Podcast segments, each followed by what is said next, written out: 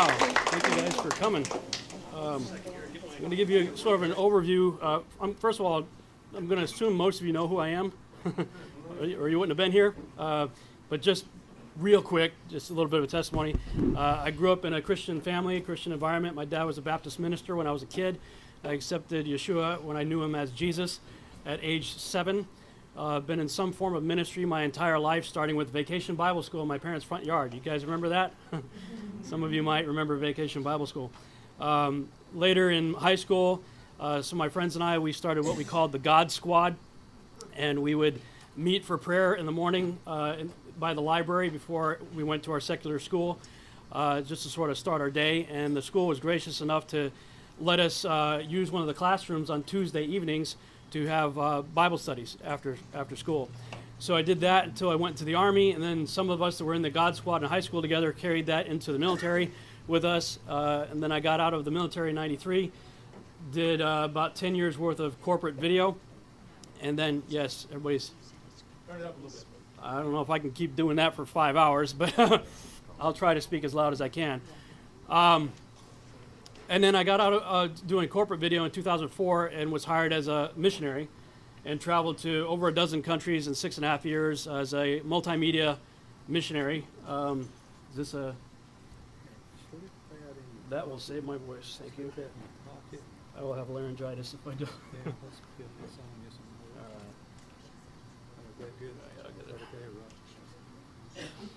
Is this tied into the sound system? Is that better? Oh, yes. Whee! Cool. Uh, so, yeah, I was a missionary for six and a half years. And then in 2009, the Lord started to put a call in my life to leave what I was doing in the International Missions Organization to, of all things, start talking about aliens, UFOs, Nephilim, and weird and crazy stuff like that. Of course, my family thought I was completely insane, and a lot of my fellow believers did as well. Like, what are you doing? Um, I have always had the gift of evangelism. It's never been a problem for me to share my faith and see good results from it. Um, and I had a pretty decent sized fruit basket, I would say, uh, up until 2009. And then when I started talking about aliens, UFOs, Nephilim, and all that kind of stuff, I was amazed at the exponential increase in my fruit basket. Because some of the things that we're going to talk about this weekend are actually roadblocks that atheists and agnostics have to accepting our view of God. I don't know about you, but throughout the Old Testament, I, I didn't get very far into the Torah and even other places in the Old Testament where I'd have to close the book because it didn't make sense to me. Uh, when we get to the New Testament, we see that Jesus is having this conversation with Philip, and Philip says, Show us the Father, and it'll be sufficient. And Philip, you know, Jesus says, Philip, if you've seen me, you've seen my Father. Well, that never computed in my head because Yeshua is this amazing guy. He's loving publicans and sinners. He's hanging out with the only people he's judgmental towards are the religious people. you know, he's this amazing, loving guy, but yet there's his father kill the women, kill the children, kill the animals, wipe out everything throughout the Old Testament. And it just, it never computed in my head. And so we're going to talk about some of that uh, here this weekend because when you understand what's really going on in Genesis chapter 6, uh, Steve Quayle is fond of saying that it's the Rosetta Stone for understanding the rest of Scripture, and I have to agree with him now that I do understand it. Um, and so that's one thing. And uh, the more I got into that type of research, the more fruit I started to see come in because it broke down the walls and barriers that a lot of people who become atheists and agnostics put up. The other thing that I found in dealing with atheists and agnostics is, believe it or not, many of them know the Bible better than most Christians do. And they have the, well, what about this? What about that? And most Christians don't have a clue how to answer it because they don't know what they're talking about. Uh, so we're going to address some of those things here this weekend. Here's uh, the agenda. At least, uh, you know, man plans, God laughs. so we'll kind of see what happens. But um, this is, uh, are we getting feedback from something? or I'm getting signals here. Do what? Unplug this one. This?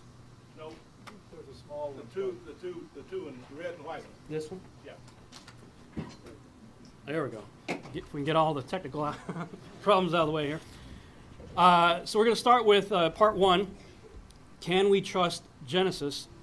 Part two is what I call the Yahuwah Triangle: Adam, Abraham, and the Garden of Eden. How many of you were here uh, for the last time that I spoke? Uh, what was it, six, eight months ago, something like that? Last year. Uh, Who, July? It was July? How many of you were not here when I spoke in, in July? Okay, well, a little over half, it looks like. So uh, for some of you, it'll be review of what we covered last time. For the rest of you, it'll be some new material. Uh, when it comes to the Tetragrammaton, Yod He Vav He, I am not at all dogmatic about how you pronounce it because I think that there's a lot of uh, a good case can be made for a lot of the different pronunciations people use. Yahweh is one of the most popular ones. King James says Jehovah. Some say Yahovah because there was no J. Some say Yahovah because there's no V. Um, I eventually landed on Yahuwah mainly because of the pronunciation of the names of the prophets, where you have a number of prophets who have the name of God incorporated into their name, like Jeremiah, Jeremiah, Eliyahu, Elijah. And when, the, the, different names that incorporated the name of God into their name, they pronounced it with Yahu. So, again, I'm not dogmatic. I'm not a sacred name or anything like that. It just it's the name that I have uh, landed on. I've gone through all of them. there were times when I used Yahweh, times when I used Jehovah. I'm on Yahuwah now, but hopefully this is not a bone of contention. I don't think we need to be fighting over something like that. We're doing the best we can with consonants. you know. So the third presentation is called The Seed War Begins, and that's going to incorporate these three bullet points the Genesis 6 experiment, the pre flood return of the Nephilim, most people never heard of that, and of course the post flood return of the Nephilim. Tomorrow, uh, we're going to talk about Babylon rising and the first shall be last, and part five, the Archon invasion, the mark of the beast, and the modern return of the Nephilim. Now, of course, just looking at these titles, I can already imagine that in an audience this size, I'm going to have three responses here. Uh, some of you are going to just say, well, isn't that interesting? Never heard that before. Hmm, okay, cool. Some of you are going to suggest that I buy stock in tinfoil, and you're going to think I'm completely insane, out of my mind. Why did we even drive however long you drove to get here? Then there's going to be a third group that's going to search and see if these things be true. That is my hope. I'm not here to try to convince you of anything. I don't want to convince you of anything. I want to share some things with you that hopefully you will take notes and think about and consider because I really do believe that condemnation before investigation is the height of ignorance. So uh, if you condemn before hearing the whole thing and start throwing rocks at me, I'm going to accuse you of throwing rocks from the top of Mount Ignorance. All right? Hear the whole thing and, and then decide uh, search and see if these things be true. So, with that said, I'm going to tell you up front do not believe a thing I say. All right? Just don't believe me. We see Paul says in 1 Thessalonians 5:21 to prove or test all things. Hold fast which is that which is good. All right? Prove it, test it for yourself. I'm just going to share what I feel uh, I've been learning along my journey. And along the lines of what the uh, condemnation before investigation, we see that uh, King Solomon said, He that answers a matter before he hears it, it is folly and a shame unto him. Aristotle said, It is the mark of an educated man to be able to entertain a thought without accepting it. And the longer version of the condemnation before investigation was by Herbert Spencer. There is a principle which is a bar against all information, which is a proof against all argument, and which cannot fail to keep a man in everlasting ignorance. That principle is condemnation before investigation. Now, whatever we may think of these three men and what they have done in their life, that's irrelevant in my mind right now. I agree with these three statements that these three individuals said. So, with that, I'm going to ask you a few questions before we begin. Can we agree on these two core essentials? That Yeshua is the way, the truth, and the life, and no one comes up to the Father except through him. Can we agree on that? Can we agree that we are saved by grace through faith and that not of yourselves, it is a gift of God? It is not of works. Yes. We agree on that? Okay, we're off to a good start. Can we agree on this? All scripture is given by inspiration of God and is profitable for doctrine, for reproof, for correction, for instruction in righteousness. For the prophecy came not in old time by the will of man, but holy men of God spake as they were moved by the Holy Ghost. Can we agree on this? Yes. Very good. So, with that said, then I believe that the scriptures in the Bible were inspired by the Holy Spirit and written by men. Therefore, it is our source for truth, and we can take it literally. And when I say we can take it literally, by that I mean it is understood that the Bible does, in several cases, talk in metaphorical terms and symbolic terms and allegorical terms, uh, parables, right? So, in that sense, we could take it literally that the author is talking in a metaphor or talking in a, a parable, right? So, I, it's my position that the Bible should be taken literally except for when it tells you not to. Behold, a parable. Oh, okay. I'm going to think about a parable, right? hey, John, you know that weird freaky beast you just looked at? Here's what it means. Oh, okay, it's a symbol. We clear on that? Yes. So, would you all agree that we can take the Bible literally within those parameters? Yes. Anybody disagree? Okay, then we're going to have some fun. Part one Can we trust Genesis? Why would I even ask that question? Well, uh, this is my seventh year of doing Torah cycle readings. Um, you know, where we go through the Torah in a year. This we're now in the beginning of our seventh year going through it, and it was probably about the second or third. I want to say it was the second cycle that uh, my wife said to me one day. She said, "You know, honey, why don't we, why don't we read both ends of the Bible toward the middle? Read Genesis and Revelation and Exodus and Jude, and sort of kind of work our way toward the middle." I thought, well, I've done a lot of one-year Bible plans before. That's a unique idea. I've never thought of anything like, okay, yeah, sure. Well, we didn't get very far into doing that when I very quickly realized that Revelation is just an amped up repeat of Exodus.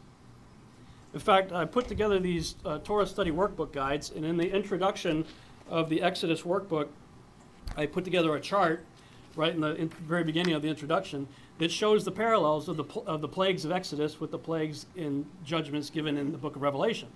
So I'm like, wow, that's just absolutely amazing because uh, you know, I'm assuming because you guys are here on, on Shabbat and many of you are Torah observant and, and uh, that you probably came from standard evangelical background. Some of you maybe even dispensational evangelical background. Would that be true? Did, a majority of you probably come from uh, dispensation theology and many probably pre-trib rapture mindset? Uh, who did not come from that background? Raise your hand. Okay, like three out of maybe what, 70 or something? Yeah, so the majority of us, we grew up in this dispensation background. Now, as you started to move your way into studying Torah, did you kind of go through a, um, a, reality check and a little bit of shock and awe when you started to realize who you really were? And if you were into eschatology and studying end times, did you realize that most of your library had to go in the garbage? Or at least be used for cross referencing to realize how wrong you were? Uh, yeah, I used to be really into end time prophecy, eschatology, all that stuff, and, and you know Tim LaHaye, Left Behind, and all that stuff. Uh, you know, uh, have my own charts that I would make up. You know, laying out the end times and stuff like that. And after I started reading Jeremiah and the prophets and going through the Torah and realizing Revelation's an amped up repeat of Exodus, all that stuff's got to change. It, it goes out the window. There's a whole different plan. I believe we're looking at a second Exodus, a greater Exodus, but that's a whole weekend seminar in and of itself right there. And I know Zach's got a lot of work on that. Isaiah 46:10 says that God declares the end, i.e., Revelation, from the beginning. So I've titled this weekend the Genesis Revelation, how Yahuwah has revealed the end from the beginning.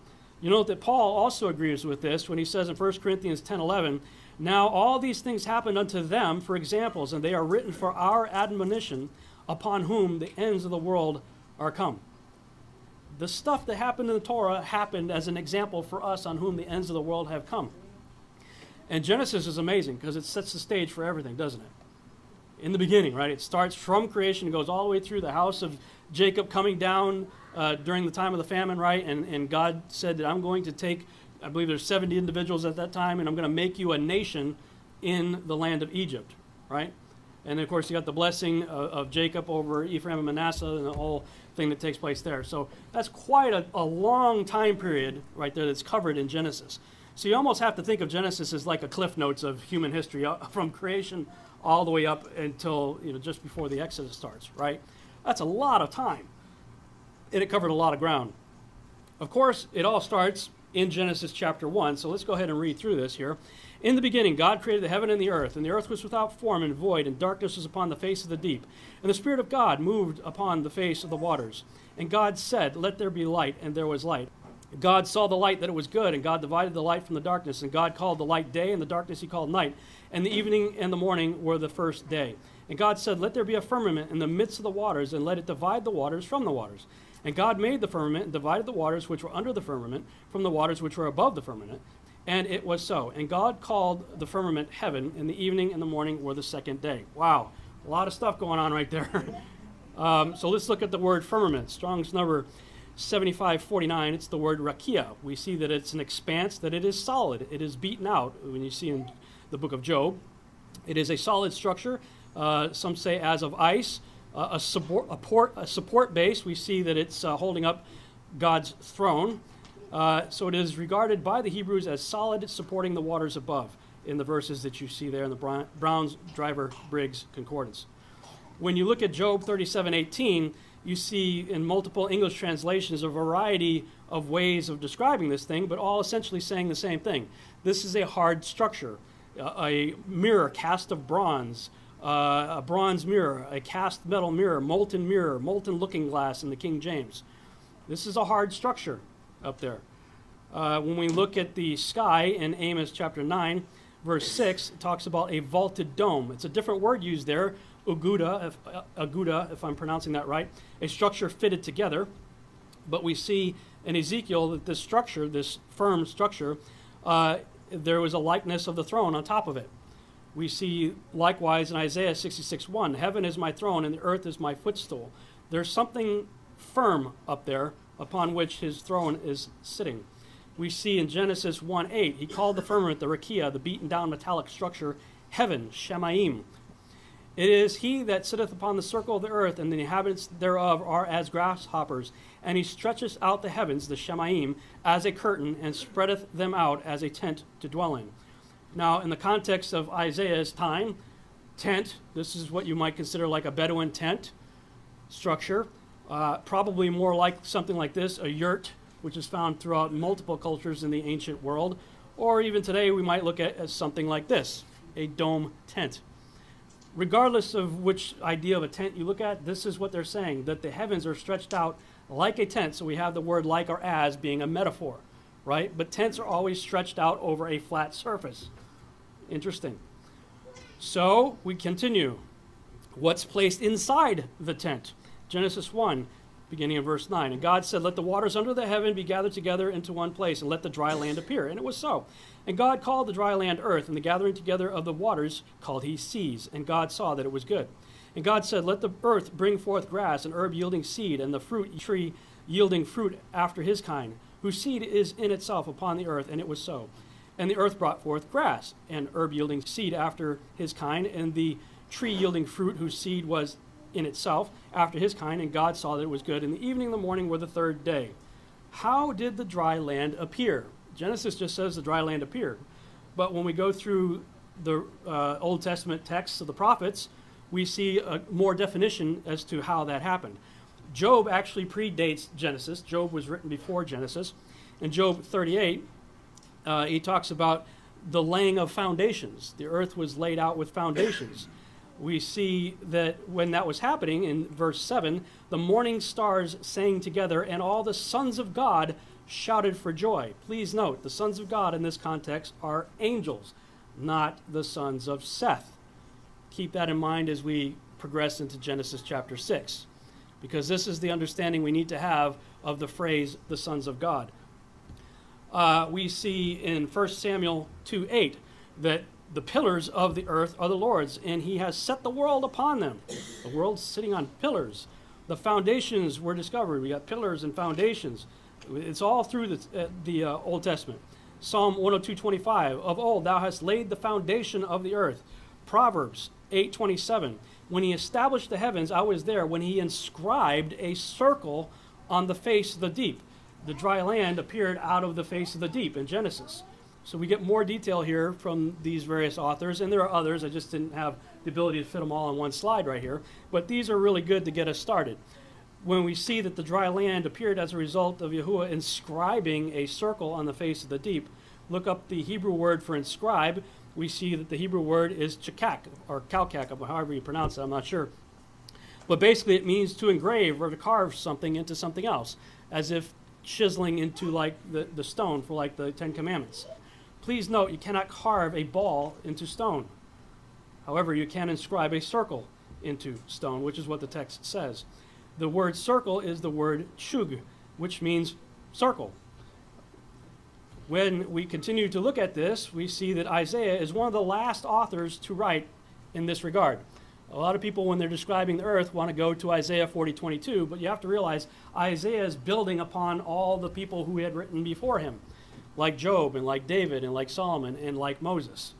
So when we get to Isaiah 40 22, which is a verse I have used myself to describe the earth, Uh, it says, It is he that sitteth upon the circle of the earth. Well, I took Hebrew 101 twice, so that should give you an indication of my aptitude for learning Hebrew. Uh, and some may say I don't even have that great a handle on English. Whatever the case may be, uh, language 101, words mean things. and what's interesting about this, especially if you're a King James only type, um, Isaiah knew the difference between ball and a circle. In Isaiah 22:18, he talks about a ball. The Hebrew word used there is dur, ball. He chose a different word when he described the earth, and staying consistent with the other authors who came before him in that regard. So Isaiah clearly knew the difference. The King James translators knew the difference. The question is, do we know the difference? Google helps you if you want to Google ball or a Google circle. You might get images such as this. So some say when God looked down on the earth, he saw a circle. Well, if he's looking down from the north, you don't get a circle. The only time you get a circle is if you're either sitting on the sun or directly in between the sun and the earth. If you're looking from any other direction, you get something like that when you're looking down. So I'm just going to put this out there for consideration. I'm not telling you what I believe. I am just putting this out there for consideration. This is a ball. This is a circle. Take with it whatever you want. Here's what really got me messed up in all this. Why am I even talking about this stuff? Because I believe as all you guys indicated, that we should take the Bible literally. Well, the problem is when I started to do that with regard to this particular subject, I got myself in a lot of trouble, and some of you know what I'm talking about if you've been following my YouTube channel and Facebook page. This one really got to me, though, is when we get to the fourth day, and he talks about the creation of the sun, moon, and stars. And it says in three places that he put them in the firmament. Now, I used to teach the same thing that is taught by Kent Hovind and Carl Baugh and others that the firmament was a canopy, an ice canopy that surrounded the earth. And it's a, it's a great theory. And that, you know, so the theory goes something impacted it probably, and the firmament uh, disintegrated. The windows of heaven, as it were, opened up, and the canopy disintegrated over a period of 40 days and 40 nights, and it rained down on the earth. Great theory. Pretty awesome. There's a couple problems with it, though. Um, number one, uh, we have Psalm 148, verse 4, says in a post flood context, Praise him, ye heavens of heavens, and ye waters that be, at the time of David, above the heavens. There's still water up there. Number one. But this is the bigger problem. When you look up the Hebrew there, you see the in the red, it's uh, I'm not sure how you pronounce it. The, the point is there's a letter bait preceding the Hebrew word. I learned this much in Hebrew 101, taking it twice, that when a word is preceded with the prefix of bait, it means in, not outside and around, which is what the Kent Hovind Carl Baugh thesis requires. The earth surrounded in a firmament and the sun, moon, and stars outside of it. So I saw a video that Kent Hovind did on the two firmaments. And he acknowledged that this is a problem. So he did a whole video talking about, well, the first one was destroyed, but there's one on the outside perimeter of the universe, whatever that means. And I'm like, dude, book, chapter, verse on that, man. I can't prove this at all. Here's the Hovind theory. When God first made the earth, there was earth and space. Then, in day two, he put a crystalline canopy above the atmosphere and where Adam and Eve lived and the birds fly, maybe 10 miles up. Wild guess. And he must have put a second crystalline firmament beyond the stars. People nobody knows where the star, where does the universe end? And what's on the other side? I don't know. But it says uh, the waters that be above the heavens. There are two. In answer to the, the legitimate criticism that the birds fly in the firmament and the stars are in the firmament, there may be two crystalline canopies and two firmaments. Paul said in 2 Corinthians chapter 12, he was caught up to the third heaven.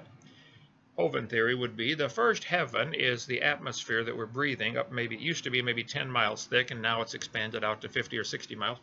Who cares? It used to have a atmosphere i'm going to pick a number and say 10 miles thick a layer of ice maybe three fingers thick like josephus and the jews taught uh, you know have always taught. Then stars with bazillions of stars in it going who knows how far and then another crystalline firmament and beyond that, I don't know. Uh, But Paul was caught up to the third heaven. So the first heaven would be where the birds fly, the second heaven where the stars are, and the third heaven where God lives. Best I can figure out. I love Kent Hovind. I consider him a brother. He is largely responsible for the problems I'm having right now because he came through my little Baptist church when I was in my late teens, early 20s, did his creation week long seminar, Creation versus Evolution. I got his six VHS set. Remember VHS back in the day? It's like 12 hours of Kent Hovind creation stuff. I dubbed it all to audio cassette would listen to it religiously in my car till I practically had it memorized and would teach it uh, myself. I loved all that stuff. And he's the one that taught me, he and others, that this is our source for truth. And of course, he's King James only. This is our source for truth, and we can take it literally. Okay, brother, that's what I'm trying to do. And we're running into problems with that idea of the firmament being an ice can- canopy. If you take it literally, from Genesis to Revelation, the earth is consistently described by Holy Spirit inspired authors as something like this, where you basically end up with a fixed, not moving, spinning, or orbiting earth that is circular with edges and it has corners, pillars, foundations, etc. And it's under a dome within which the sun, moon, and stars were placed on day four. Now, I created this model just trying to take the Bible literally. I'm going, okay, if I just read the text for what it says, and I didn't have any preconceived notions in my mind reading the text, what would I come up with? And that's what I came up with. Something set on foundations, circular, carved, you know, in a circle, with a dome within which the sun, moon, and stars were placed. And it seemed to fit all the descriptions that I could see, like uh, Isaiah 66 1, etc. Um, and when I put this drawing out on the internet, somebody sent me this picture of a footstool. and I'm going, wow, that, looked almost exactly like the depiction that I came up with just going through the, the various descriptions. Now, that's the inside of a bigger structure uh, as I put more descriptives to the model, where I believe it's something along these lines, again, taking the scriptures literally, where there are other scriptures that talks about God walking on the circle of heaven. So I've got a circular platform over the dome, which would serve like as a footstool. His throne is up there uh, on the top. And down below is this thing that's circular with a dome set on pillars. Okay, let's go a little crazier here. What about Job 26 7? He stretcheth out the north over the empty space, space and uh, place and hangeth the earth on nothing. See? Aha! Job proves the earth is hanging in space. I've used that scripture myself numerous times. See? That proves it. The earth's hanging in space. Well, the problem is Job had a few things to say uh, even prior to Job 26. In Job 9 6, he acknowledges the pillars of the earth. Uh, we see in Job 38, where he's talking about the foundations and all that stuff and laying the foundation. Other authors in 1 Samuel, we see the pillars of the earth are the Lord's, and he has set the world upon the pillars. Huh. So, could it be then that Job's not con- contradicting himself or others, but there's another way of looking at this? I think Job is confirming that the earth is hanging on no thing. It is not hanging on or from anything. In other words, all through scriptures we see over and over and over again that it is set on pillars. So if I said to you, I'm in want for nothing, you would understand, well, Rob doesn't need anything. Right? Well, I think that's in the context of what Job himself has said in chapter 9 as well as in 38, as well as other scriptures, that he's saying the earth's not hanging on anything. Because all the authors are telling you it's set on pillars, it's on foundations. Now let's revisit what I started with the three responses. Let's do a little checkup on you. What? Are you out of your mind? I, I, can see the progression. I, you know, I'm not oblivious to it. Go buy stock in tinfoil, dude. You're a stupid idiot. Okay, what did I say? Search and see if these things be true. Don't believe me. I'm just reading scripture to you up here. Remember? Prove and test all things? Keep doing it. Let's go. How many of you have heard of this game, Whisper Down the Lane? Right? We've all heard it. We played it as a kid, right? Who is most likely to have the truth? The one closest or the one farthest away from the original source of information? All right. So if we imagine these six individuals here as 6,000 years of human history, the problem is when you go to the one closest to the uh, source material, all through the ancient world, they're depicting the, wor- the earth like this. They're all doing it. Not just the Hebrews, the Sumerians, the Babylonians, even the Greeks until about 200 uh, BC or so, the Egyptians, all of them had this worldview of the cosmos. Um, this is another graphic somebody did depicting the various verses, and these aren't even all the verses, um, but the various verses that support this idea or at least indicate this idea. Now, I produced a video some of you may have seen a while back called uh, Flat Earth, a Doctor and the Village Idiot. And I'm the village idiot in that story. And in that story, I was saying, okay, when I started doing this and posting videos and showing this stuff, of course, everybody thought I was an idiot, lost my mind, et cetera, et cetera, et cetera. So then I found a highly respected individual, Dr. Michael Heiser. Some of you may know him. He's a Semitic language expert. Uh, he's the go to guy everybody usually goes to when they think I'm crazy. Skiba says this, what do you say? Um, but what was interesting is in his video, he does a whole 25 minute long presentation, about 20, 25 minutes or so, where he goes through the scriptures line by line and he starts, it says, if we take the scriptures literally, this is what you end up with. And he's on staff at Logos Bible Software, which is staffed by a lot of very intelligent people with letters after their name. And they acknowledge in this very expensive software, one of the premier software, uh, Bible study softwares that you can buy on the market today, they have this graphic right here, created by Logos Bible Software, showing that if you take a literal view of the scriptures, this was the Hebraic concept of the universe. So apparently, I've now earned the reputation as the Facebook village idiot these days, and probably YouTube as well, at least according to the internet talk show buzz. I've heard uh, some people tell me that they're mocking me on various radio talk shows and stuff like that, bringing my name up. And of course, the wildly active gossip mill is uh, chiming in as well. And um, I, I, about the time that I was becoming aware of how much my name is being drugged through the mud, I found an article written by Dr. Michael Heiser. It was written about three years ago. In the article, he wrote, uh, literal creationists are actually only selective literalists, or, as I would call them, inconsistent literalists. If one was truly consistent in interpreting the creation description of Genesis 1 at face value, along with other creation descriptions in both testaments, you'd come out with a round flat earth complete with solid dome over the earth and earth supported by pillars with Sheol underneath, etc. But creationists who claim the literal mantle don't do that, since the results are clearly non-scientific. My view, this is Dr. Michael Heiser now, as readers know, is that we ought to simply let the text say what it says and let it be what it is. It was God's choice to prompt people living millennia ago to produce this thing we call the Bible. And so we dishonor it if we impose our own interpretive context on it. Our modern evangelical contexts are alien to the Bible. Frankly, any context other than the context in which the biblical writers were moved to write is foreign to the Bible. So who's the literalist now? He says. I've pointed out this inconsistency before for ex- in, for example, my online lecture about Genesis and its pre-scientific cosmology.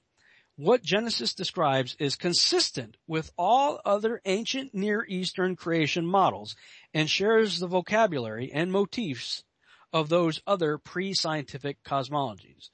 That's Dr. Michael Heiser. Now, if you want to get to know who this guy is, you can check him out on logos.com. Go to logos.com for Logos Bible Software, logos.com forward slash academic forward slash bio forward slash Heiser. And uh, you'll see he earned his PhD in Hebrew Bible and Semitic languages at the University of Wisconsin-Madison. Before going to UW-Madison, Mike earned an MA in ancient history from the University of Pennsylvania. Major fields were ancient Israel and Egyptology, and another MA from the University of Wisconsin-Madison Hebrew Studies. He also attended Dallas Theological Seminary. Mike's undergraduate degree is from Bob Jones University, but he also attended Bible college for three years. Mike's dissertation was entitled The Divine Council in Late Canonical and Non-Canonical Second Temple Jewish Literature. The dissertation sought to discern the ancient Canaanite and Israelite roots of Jewish binitarian monotheism and the early church's high Christology. Because of his coursework, Mike can do translation work in roughly a dozen ancient languages, among them Biblical Hebrew, Greek, Aramaic, Egyptian hieroglyphs, and Ugaritic cuneiform. He has also studied Akkadian and Sumerian independently. Okay? So, I mean, you can, he's got uh, more to that bio. I mean, there's like one, two, three, four more paragraphs you can read on the guy. He's a highly educated individual. Okay. Um, he's a biblical scholar. He's a, a Semitic language expert with letters after his name. He's like the go-to guy for ancient Near Eastern languages and cultural contexts that nearly everyone around here, uh, in the internet community, they all like to go run to this guy for validation of biblical Hebrew and Greek concepts. And yet, he has said exactly what I've been saying regarding the cosmology of the ancient world. Even though I've never consulted anything that he's ever written on this issue until just recently. But if you don't want to listen to the village idiot, then at least listen to Dr. Michael Heiser. And welcome back to the Revolutionary Radio Project. I am your host, Rob Skiba, otherwise known as the Village Idiot. Um, right before the break, I was talking about Dr. Michael Heiser, super smart, brilliant guy who knows everything about the ancient Near East. He was saying exactly what I've been saying uh, regarding the biblical cosmology. And if you don't believe me, uh, I'm going to play some clips from uh, a online lecture that he has posted on Vimeo. It was dated September 29th, 2010, and he went through many, uh, if not the exact same scriptures that I went through in the previous broadcast, where I was going through the the Bible, uh, showing you all the various verses that support a stationary, flat, enclosed earth under domes, set on pillars, etc. Right. So here is uh, some clips from his online lecture.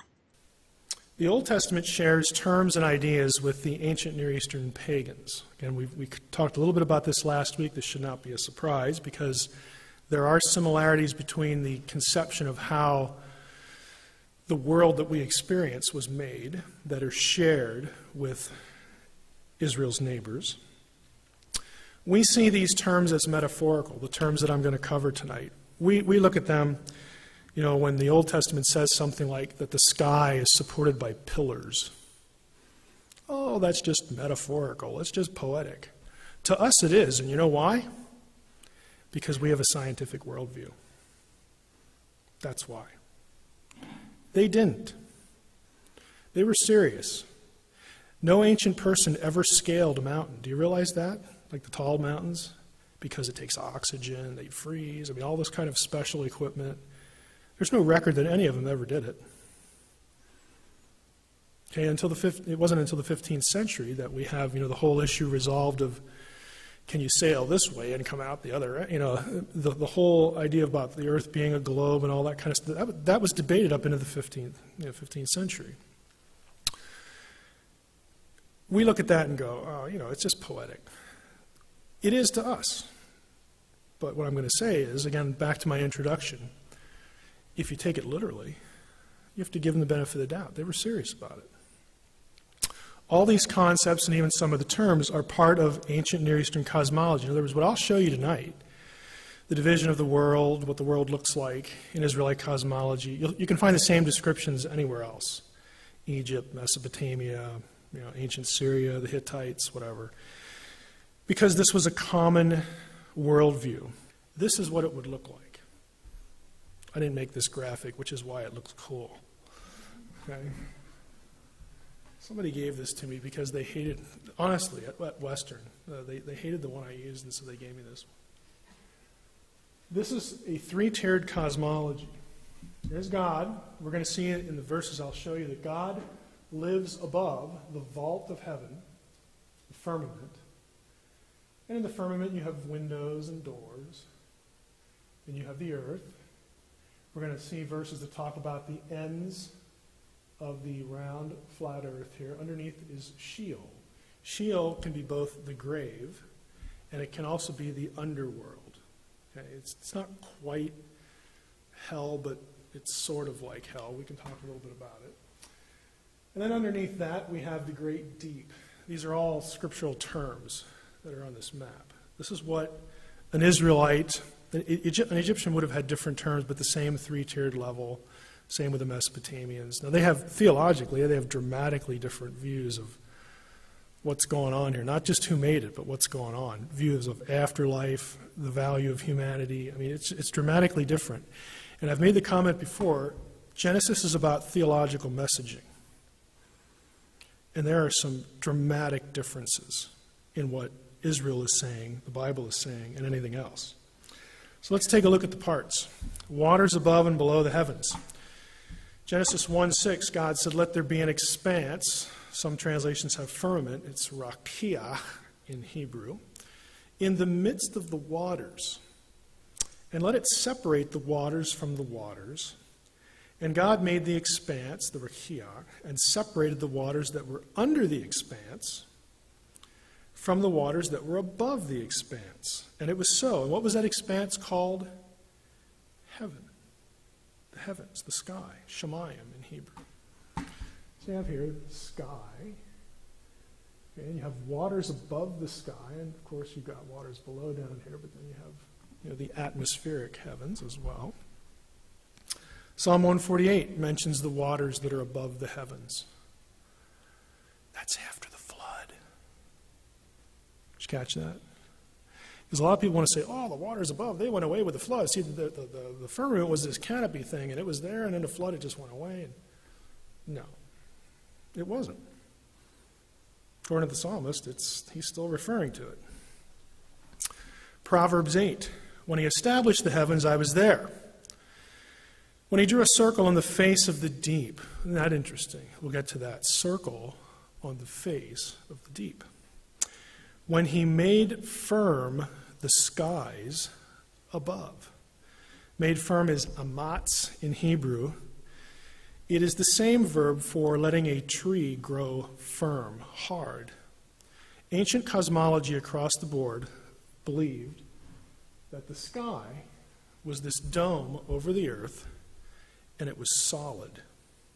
Kind of like the Truman Show. Okay? They believed that the stars were affixed to it. Some of the stars never moved, but other ones did. And the ones that did, this is why the word stars is attributed to the sons of God and to angels in biblical literature. They believed that the stars were animate beings, that they were really divine beings, and then they'd come to earth as angels, but they, were, they lived up there. And those were the ones that moved. Why? Because movement shows what? If something moves, it's alive. Okay? Again, they can't take a rocket and go up and check it out. They, they believe that this is their, their, there's a solid expanse over them. Another passage. Job 37, verse 18. Can you, like him, speaking of Job, you know, drawing the dramatically poor comparison of God and Job. Of course, we know who's going to win there, but can you, like him, spread out the skies hard, chazaq, hard as cast metal, Mutsak, as a metal mirror? Mutsak is the same word used in the casting of the laver, you know, the tabernacle where they would wash. It's solid. It's also the same terminology used for flint rock. Again, these passages point to the belief that there's a dome, the sky's a dome, and it's solid. And God lives above it, we live below it. Job 22. Uh, did I skip one? Did I? No, I didn't. but you say, What does God know? Can he judge through the deep darkness? Thick clouds veil him so that he does not see, and he walks on the vault of heaven That's where God lives. It's his address. You know, and b- before we, we think, oh, that's quaint, how cute, we think that, don't we? If a little child would ask you, where does God live? Up there. Is there something wrong with that answer? I don't think there's anything wrong with it. Use it, you know. Uh, because there's the sense that God lives off planet. Why? Because he created the earth for us. He doesn't need it, he's independent of it, he transcends it. That's all it is. It's very normal. Amos 9 6, he builds his upper chambers in the heavens and founds his vault upon the earth, the vault upon the earth, who calls for the waters of the sea and pours them out in the surface of the earth. The Lord is his name. And Psalm 29, Lord sits enthroned over the flood. Again, I told you I'm going to be a flaming literalist tonight. I'm going to say that I'm going to take them absolutely at their word. Vault of the heavens, pillars and mountains. The pillars of heaven tremble and are astounded at his rebuke. Oh, that's just metaphor and poetry. Yeah, yes, it is. If you ask them, it's like, well, there's that, that, that big mountain thing. I mean, that's like, that's holding up the sky. Duh. If you don't believe it, go find, I mean, how are you going to find out any different? You know, obviously we can, but, you know, the means to do that isn't with them. 2 Samuel 28, the earth reeled and rocked, the foundations of the heavens trembled and quaked because God was angry. Windows and doors. On that day, all the fountains of the great deep burst forth, and the windows of the heavens were opened. The fountains of the deep and the windows of the heavens were closed. Psalm 78 Yet he commanded the skies above and opened the doors of heaven. Again, familiar phrases. Pillars under the earth, supporting the earth. Again, look at the language. For the pillars of the earth are the Lord's, and on them he has set the world. You betcha. It's not Marduk. It's not that silly Ptah in Egypt. It's Yahweh who did that. Isn't that amazing? I mean, an Israelite would want you to marvel. He would think you're insane if you didn't. Either that or a pagan. Job 38:4 Where were you when I laid the foundation of the earth? On what were its bases sunk? Or who laid its cornerstone? He set the earth on its foundations so that it should never be moved. To him who spread out the earth above the waters. Again, think of the circle with the, with the earth in the middle. For his steadfast love endures forever. Now, that is a very brief overview of Old Testament cosmology. But the message I want you to take away again is Genesis is about theological messaging. And if we look at Genesis this way, it doesn't matter that Genesis is, and the rest of the Bible is littered with this kind of cosmological language because God didn't bother to change the culture. He could have if he wanted to. He didn't care. If he had cared, he would have done it. The only other conclusion is that he couldn't, and then you have a problem with omnipotence. Okay? God doesn't care. I'm coming to these people at this time, in this place. They're, it's second millennium BC. They don't know it's BC yet because Jesus hasn't come. But it's a long time, okay, way, way, way, way back. And I'm going to give them a message, and they're going to do the best they can under my influence to express it. I'm going to watch as they write. If they goof up, I'm going to send somebody along. Yeah, go fix that. You know, they didn't quite get it right. Somebody will come along and clean that up a little bit. When it gets done with the process, God can look at this thing we call the Bible and say, "Good job. It's pretty good. I'm satisfied with that." But all of that content is fixed in a particular worldview that we don't have. We have to let it be what it is. And let God, let God's decision to do it that way settle with us. And my challenge to you is try it. if you do that, you don't need to justify it to science. They need to justify why they're criticizing it for not being what it was never intended to be. And that would be an interesting conversation. Don't accept that the way they articulate the debate. All right, that's where I'll end that. So clearly, Dr. Michael Heiser fully acknowledges that the Bible absolutely argues in favor of a still flat circular earth with a dome over it. I mean, let that sink in, guys. Go read this guy's bio. A Semitic language expert acknowledges that the Hebrews had the same cosmology as the ancient Near East, which was just the same way it's depicted in the Logos Bible software picture. Now, all the stuff that I've been referring to in this broadcast so far came as a result of me trying to confirm that Logos actually made that picture because I've used that picture quite a bit, and you know people uh, get creative with Photoshop sometimes, so I wanted to make sure that was a legitimate image created by Logos Bible Software, which is a highly respected Bible tool software you know, program. So as I'm searching to confirm that that was in fact created by Logos Bible Software, I'm finding all these articles that I've been referring to in this broadcast so far, and then I found this video uh, of Michael Heiser saying that. Now I said it, and people mocked me, and they dismissed it, and they stated that the whole biblical flat Earth thing, you know, that was just a myth that that showed up a couple hundred years ago to make Christians look stupid. No, guys, it was the dominant view of the ancient world. Face it, that's what it was until about 1500 years ago. And this is confirmed again by a highly educated intellectual who's one of the big content contributors to Logos Bible software. Okay, so again, if you don't want to believe me, the village idiot, then believe him.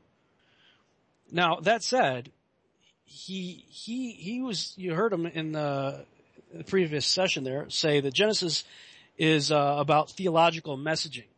And he's basically making the case that the Bible is just there to give us theology, you know, how uh, to understand our relationship with God. Well, hey, that's true, but the creator of the cosmos told several authors, and he read a bunch of them, and I put a whole bunch more in, in the stuff that I wrote long before I ever read any of his stuff.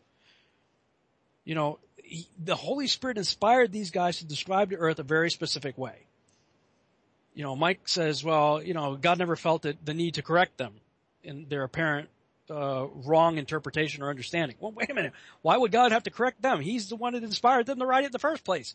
You'd have to correct himself. He's the one that told them to write it that way. This was the Hebraic concept of the universe, and they were not alone. Like I said, there are many, many other cultures that believe the same thing.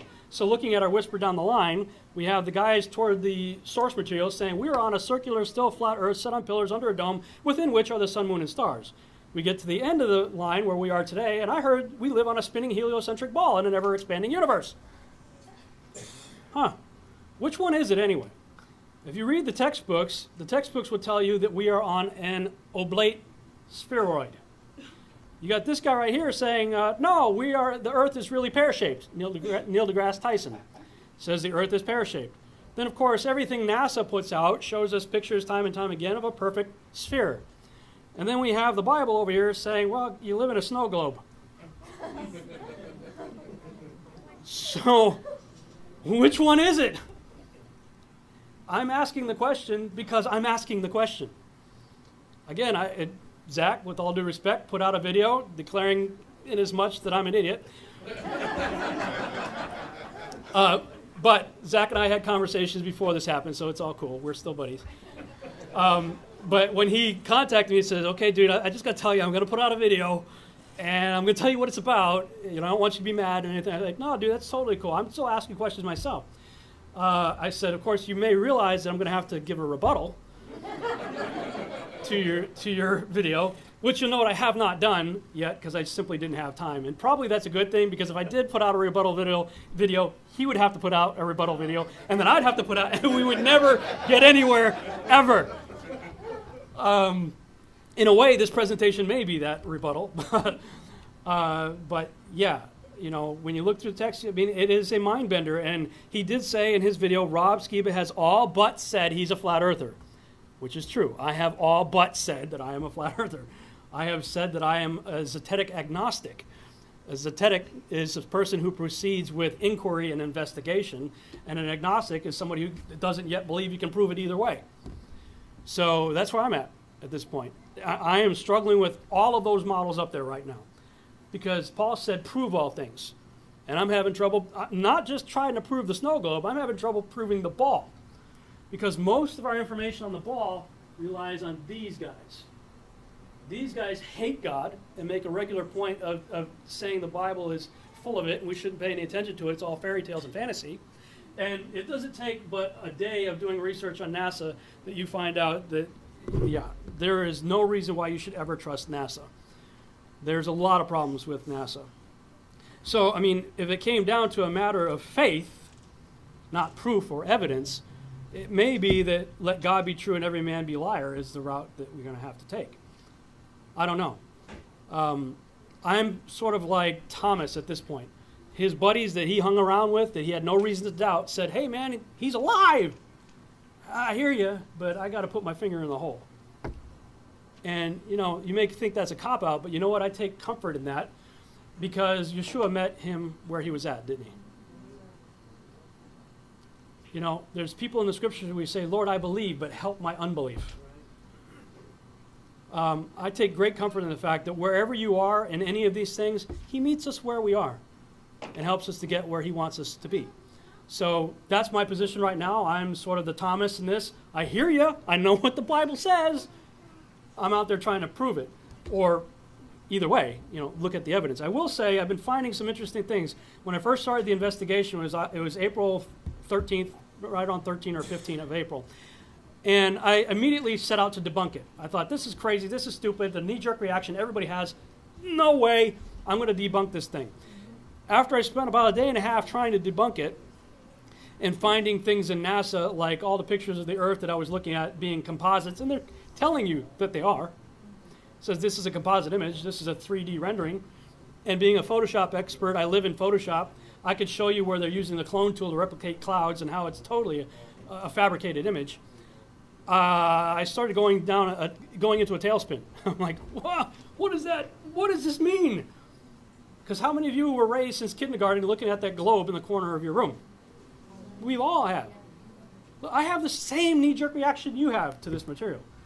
So I went six months down a very deep rabbit hole. If you're interested in going down that rabbit hole, go to testingtheglobe.com. Testingtheglobe.com is where I did my brain dump of information, and I've produced 52 videos and have probably 500 pages of content for you to read if you want to check it out. Um, at the end of six months, I said, I'm done. I'm not looking into this anymore. I, I got to get other work done. I, am going to hang this whole thing up, and you know whatever will be will be. Um, God kept sending weird things my way. uh, I get this package in the mail. It's about this thick, eight and a half by eleven, and I thought, uh, you know, I am so busy that if it's more than a page, it goes in the I'll get to it later pile, which I almost never have time to get to. So I put this in I'll get to the la- get to it later pile, and then, then I get this phone call. Now, if you ever tried to get a hold of me by phone, I'm very hard to get a hold of by phone because the only time I make or receive phone calls is when I'm in my car, which is typically about a half hour a day, 15 minutes to work and 15 minutes back. Um, if you happen to catch me then, good for you. Uh, this guy caught me, and he's a mutual friend of an individual named Andrew Hoy. How many of you know who Andrew Hoy is? Anybody? Well, he starts telling me because uh, the name sounded familiar, and it's because I read the label of the package, but I didn't remember it. I didn't associate the two. He told me he sent you a package. I said, "Oh yeah, okay." He's like, "You have got to look at this package." I said, "All right, all right, all right." So I got home, looked at the package, and I, I, I read, read the cover letter, turned the page. He's got all these 3D CAD drawing renderings of the tabernacle in the wilderness. I'm not going to say much more than that because he's not ready for a whole lot of public information to go out on it. But if he's right, it is earth shattering material. uh, very, very interesting material that actually plays into what we're talking about right here. So this is like a week after I said I'm done looking into this. Then I go to conferences and I meet other people and they're like, hey, Rob, have you known about this? Have you checked this out? No, no. I went to Lubbock, Texas a couple weeks ago, did a Nephilim conference out there. Gonna go out there to talk about giants and stuff, right? I get out there, and this, this older gentleman takes me outside. And he says, and if you've ever been to Lubbock, you can understand why like this entire church are flat earthers. Because every direction you look, it's like flat. He took me outside at night, and he had one of these. This is a Sentech infrared thermometer. You basically point it at something, it's got a, a laser, and it tells you the color temperature in Celsius or Fahrenheit so right now this screen is 73.4 degrees. So he says, let me show you something. It was a half moon outside, nice bright half moon, clear night, and the moon is shining down on the building, casting a shadow on the parking lot. So he tests the shadow, and it was like 40 degrees, let's say. He goes, now let me show you something else. Went a few feet over where the shadow had ended, and we're looking at direct moonlight, and it was 30 degrees. The shade of the moon. So that's the shade. In the shade, it's 39 degrees. And then you go to the moonlight, and you got 32. 32. Wow. Mm. Or 33, 32, 33. Is it more dramatic when it gets darker? It seems to be more dramatic when the moon is fullest. So the moon, like a full moon, Like the fullest completely moon, I'm dark night. sometimes 12 degrees. 12 degrees. So Yeah. the, fu- the more full the moon is, the cooler it is. It seems to be. It's a half moon right now. I mean, don't ask me why, because I don't know. But I know it works every time I've tried it, everywhere I've tried it. Don't matter if I'm at the ranch or in shallow water. Or went over to my 85 year old uncle's house and did it in his front yard, and he made me go buy him one. it was colder in the direct moonlight than it was in the shadow of the moon. Now, when you go outside and test direct sunlight and then test the shadow, the shadow is about 10 to 20 degrees cooler. It's the exact opposite. This is called empirical evidence. This is, called science, where you can actually do testable, observable, repeatable, you know, things, observations. Now, we're all told that the moon is a reflector of the sun. How does that work? If the moon is literally giving off cold light that's warmer in the shadows cast by the moonlight. I don't know. I'm still asking questions.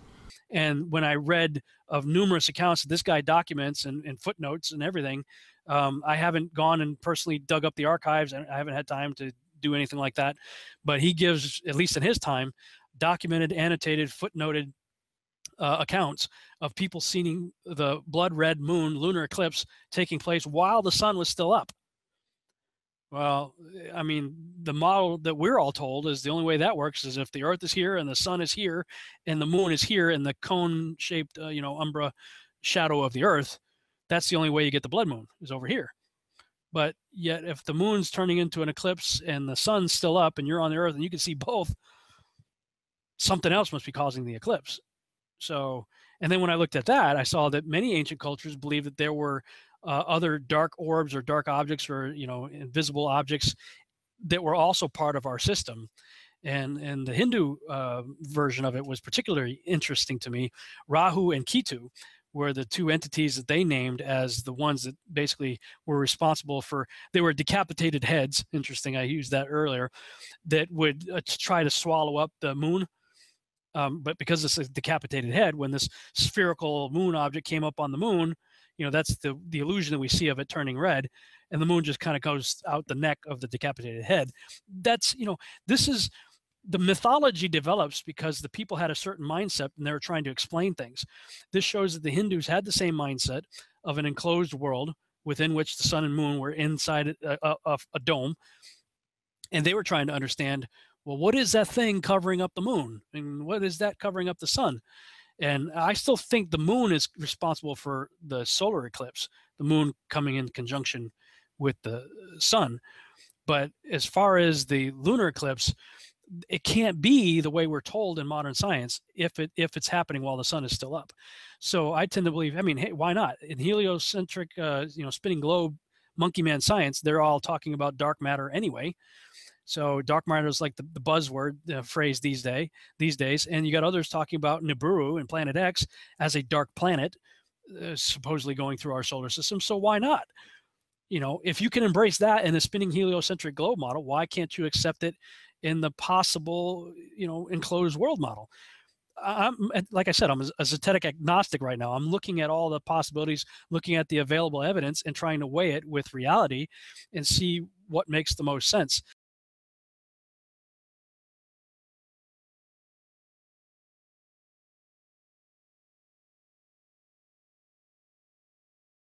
Today is Monday, September 28th, about quarter after seven, and you can see that's about the time the sun sets around here, about quarter after seven or so. Sun's setting out there in the west. Let's go ahead and uh, punch up my compass app, and uh, let's see here. There's the sun going down in the west. The moon came up in the east, just up above that uh, little covered stairwell over there. And it was right about there at roughly 9 11 p.m. Central Standard Time. And the direction we are looking there is about 100 degrees or so. Let's see. Yeah. About 100 degrees east. is where the moon popped up. The only problem is the sun had just set about an hour and 45 minutes earlier right behind us, and yet the shadow was coming from this direction, which is north. How did the shadow from the earth being cast by the sun, which set in the west, end up coming from the north? It is now 8:15 Monday, September 28th. So about an hour ago, the sun went down right over there, and directly behind me now, the moon is popping up. Like I said, just kind of right above the uh, covered stairwell over there. It was yesterday was actually a little bit further to the right. So there's the moon about an hour later. Two hours later, last night, it was higher than it is right now, of course. And the shadow was coming from the north, which is where the building is right there to the left. Sun went down in the west, right behind us. Shadow of the earth came from the north. We are looking at the compass pointing north. That is north. Here's the buildings. There's the moon. That's west. That's north. That's east. The shadow, allegedly, of the earth appeared on the left side of the moon, which is the side facing north. So if the sun went down behind us in the west, you would think the shadow would have been on the bottom of the moon instead of the left side of the moon. Hmm. Anyway, let's continue. Look at Enoch's enclosed world. Um, my take on the book of Enoch um, is I call it a synchronized, biblically endorsed extra biblical text. And the reason I call it that is because there's several books, uh, namely Enoch, Jasher, and Jubilees, that are not found in our current canonized text. Enoch, however, has been in and out of various canons depending on who you're talking to.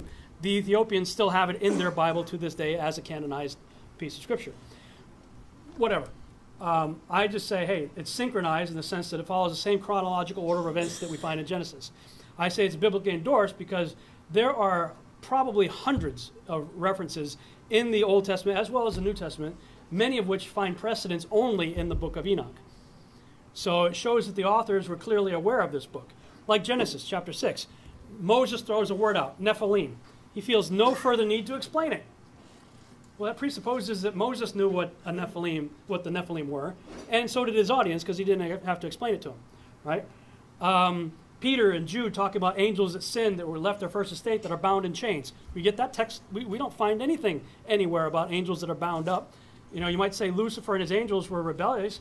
Yeah, but they're still out and about. We wrestle not against flesh and blood, but against principalities, powers, spiritual wickedness in high places. The devil still goes about as a roaring lion, seeking whom he may devour. Right? They're still out and about. So who are the ones that were bound in chains and put somewhere? You don't have any frame of reference for that whatsoever, unless you read the book of Enoch. Uh, and Jude basically cut a paragraph out of Enoch and put it in his book. So, uh, you know, the, the way I look at it, if we accept that the Bible is divinely inspired by the Holy Spirit, written by men, then that's a pretty good endorsement by the Holy Spirit.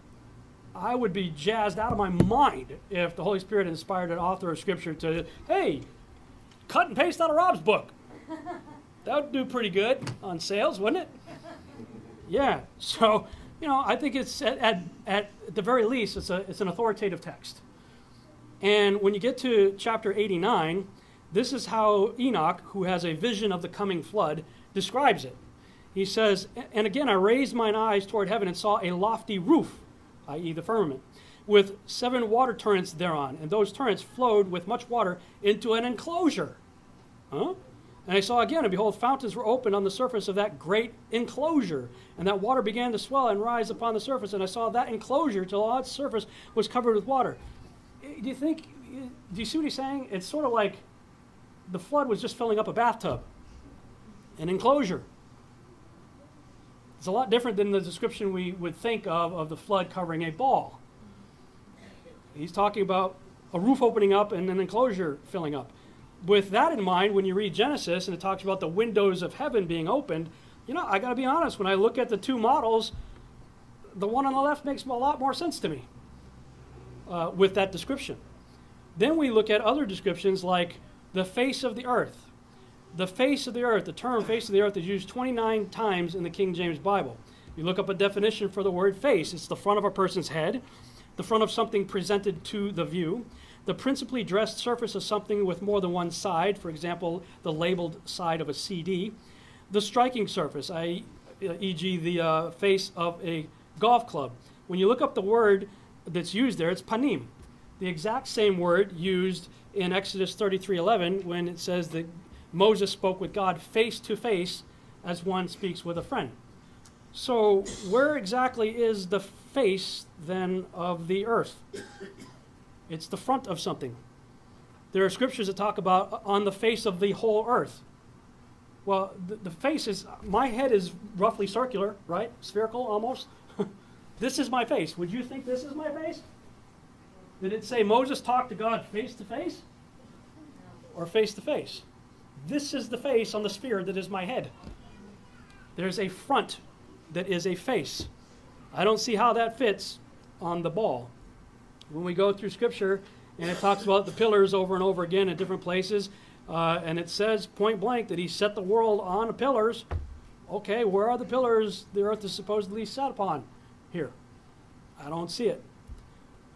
We've got some major problems, though, if we think the world is a ball like we have all been taught. When you go through in a spinning heliocentric ball like that, let's look at Joshua chapter 10. We've all probably read the story where Joshua commands the sun to stand still, right?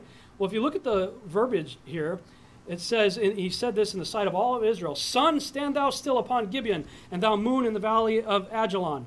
And the sun stood still, and the moon stayed, until the people had avenged themselves upon their enemies. Is it not written in the book of Jasher? Again, another endorsement. Uh, they're saying, hey, we all know what's written in this book. You know, I know this is a crazy story, but it's in the book of Jasher, right?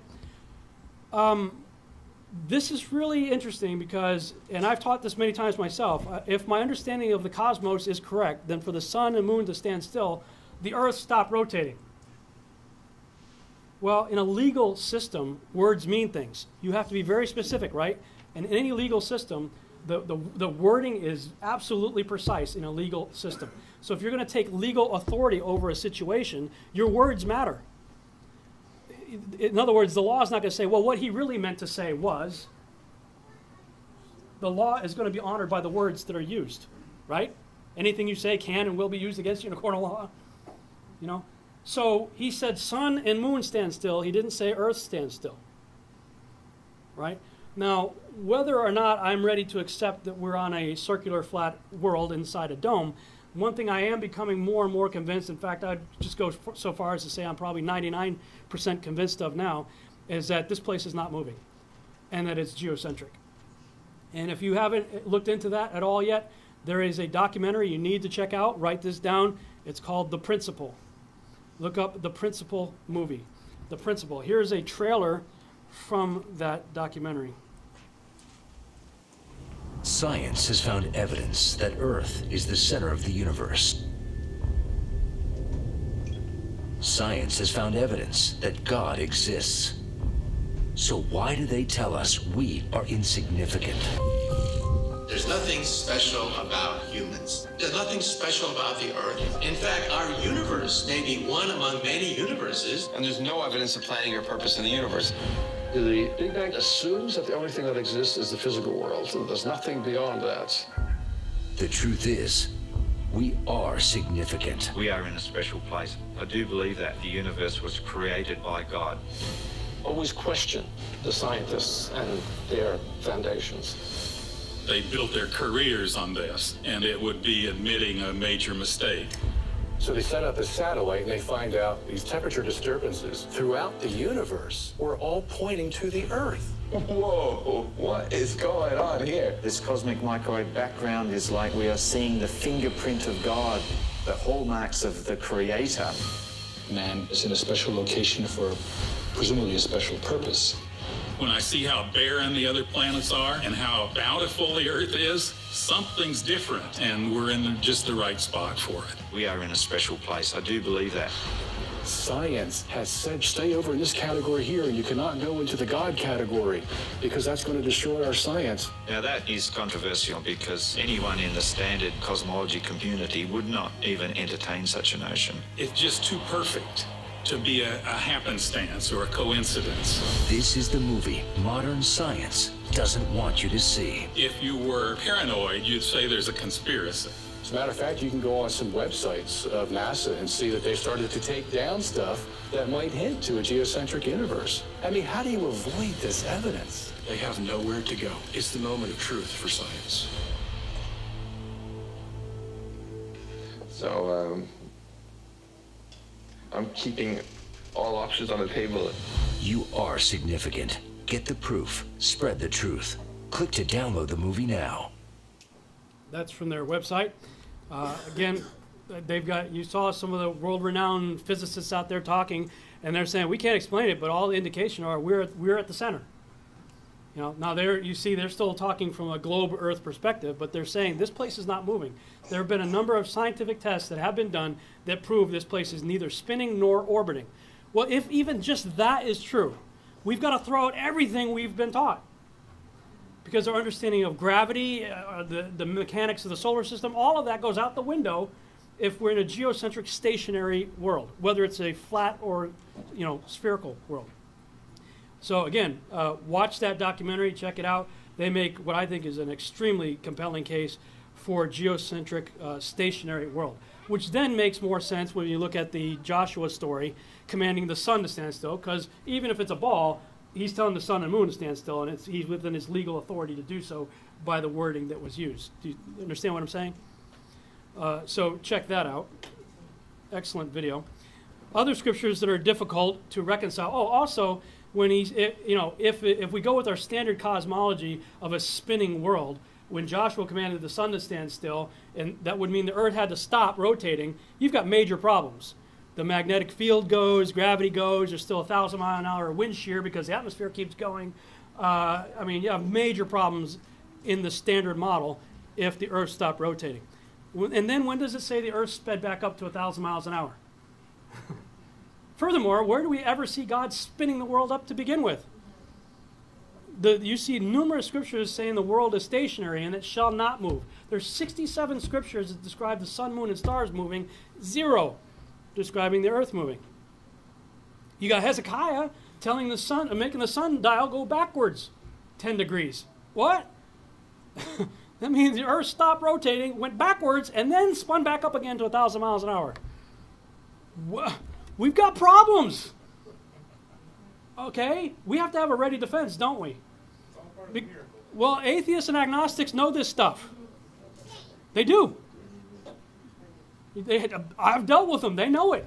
You know, it's one of the reasons why they mock us. They think our book is fantasy. But what if our book is true? Like we all raised our hand and said we believed at the beginning of this discussion. Uh, you know, th- there's problems. You know, Th- I don't see the, and, and, and if it's a heliocentric world, what in the world was the Earth doing for four days until the sun showed up? I mean, did it just go, oh, okay? Or was it already spinning around nothing and boop, the sun showed up?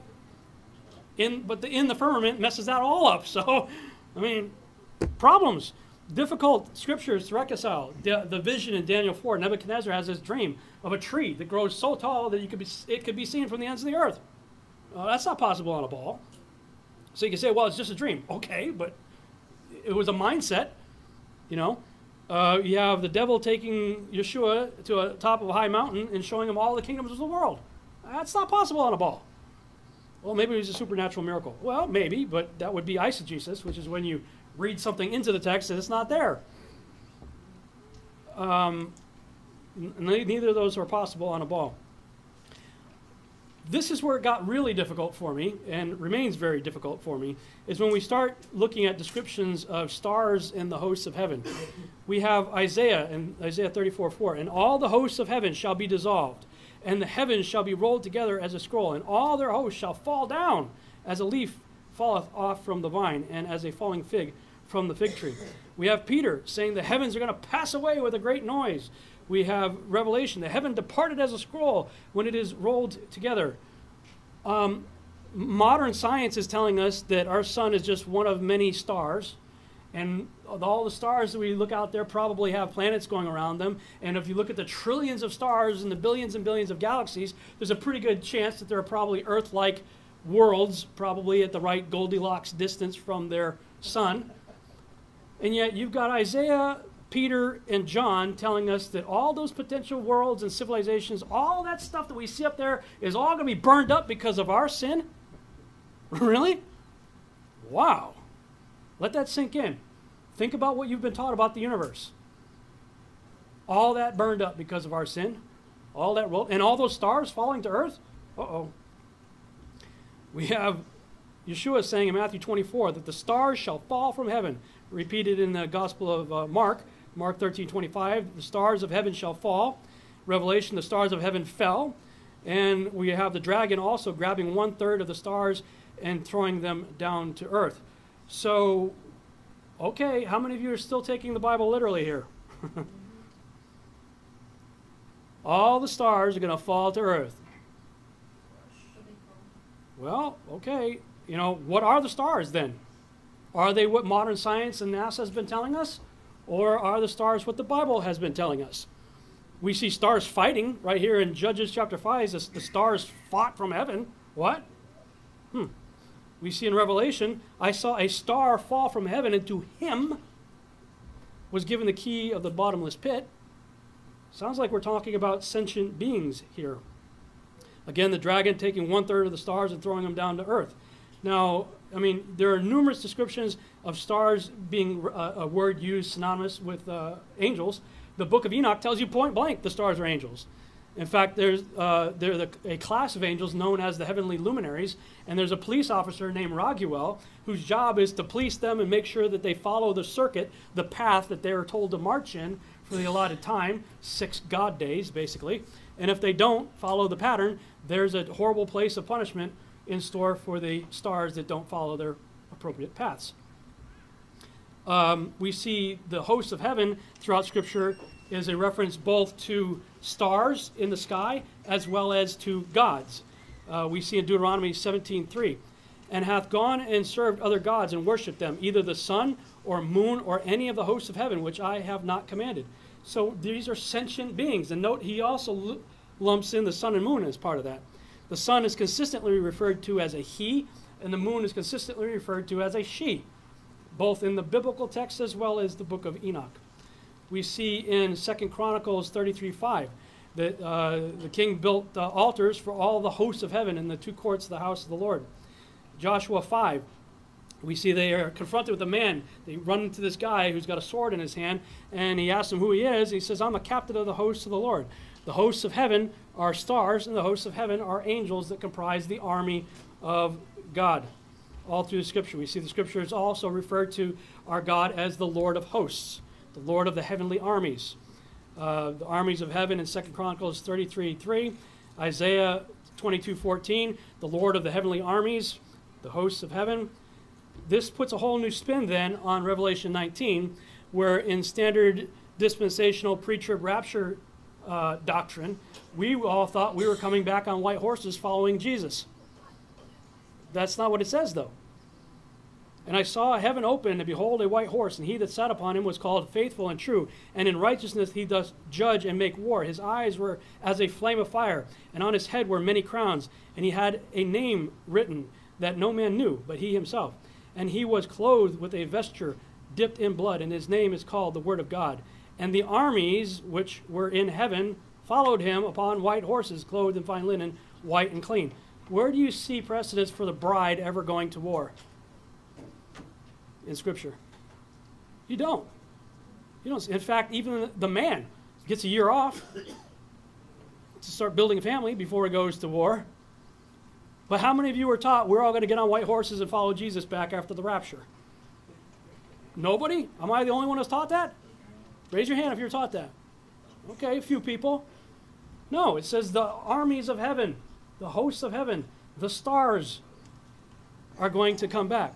That if, if we take the Bible literally, then what we have is one third of the stars being cast down with Lucifer when the dragon throws them down, and the other two thirds filing in formation behind Yeshua when the big sky dome opens up like a football stadium and he comes through on that white horse, the other two thirds file in behind him. If that's not the case, what's the alternative?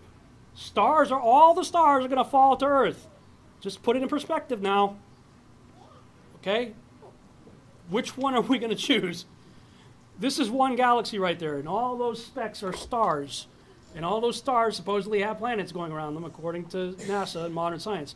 This is the supposedly the ultra deep field uh, Hubble telescope supposedly took this picture of a tiny little segment in space, a tiny little segment.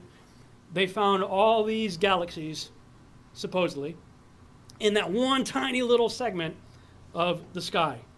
Okay, if that's the case, and we take the Bible eh, to try, if we try to force the Bible into a secular scientific worldview, then, I mean, who cares about ISIS, Islam, and the Antichrist? We've got a way bigger problem if Andromeda is heading our way. I mean, seriously, right? Do you follow what I'm saying here? Uh, I mean, we got problems if we take the standard cosmological worldview. Uh, and you got scriptures where it says in Revelation that when he comes back, every eye is going to see him. Well, how does that work on a ball? Oh, well, maybe he's making a round trip. Well, it doesn't say that. Pretty much as I read it, he's got a direct flight from the clouds to the Mount of Olives. Well, what about these guys over here in, in Africa if he shows up on that side of the world? Well, we got iPhones and iPads and the internet. Well, I've been there. I've been a missionary over there. There are huge sections of the world that still don't have modern technology. I don't know. Anyway, on day five, we had the birds and the fish created. Yay. Then we get to day six, and we see that man was created in the image and likeness of God. Well, going back to the whisper down the lane routine, uh, we got the ancient world looking at it and saying, hey, we were created in the image and likeness of Yahuwah. Today, I heard we evolved from monkeys. you see how the whisper down the lane caused a little bit of a problem? Well, I recently found a video clip online from secular scientific uh, uh a website that described how many of you have heard that you know according to the theory of evolution we share about 98% of our genetic makeup with chimpanzees. Have you heard that in school? You, have you ever heard how they came to that number? 98% we've all just heard it right we share 98% of our genome with chimps okay the video I'm about to show you is not from a Kent Hovind or a creationist. It's from somebody who believes in evolution, somebody who believes we came from chimpanzees, but actually acknowledging how we got the 98%. Check this out.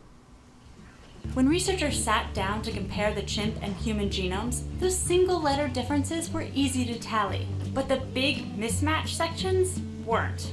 For example, if a genetic paragraph, thousands of letters long, appears twice in a human scroll, but only once in its chimp counterpart, should that second human copy count as thousands of changes or just one? And what about identical paragraphs that appear in both genomes, but in different places, or in reverse order, or broken up into pieces? Rather than monkey around with these difficult questions, the researchers simply excluded all the large mismatch sections a whopping 1.3 billion letters in all, and performed a letter by letter comparison on the remaining 2.4 billion, which turned out to be 98.77% identical. So, yes, we share 99% of our DNA with chimps if we ignore 18% of their genome and 25% of ours.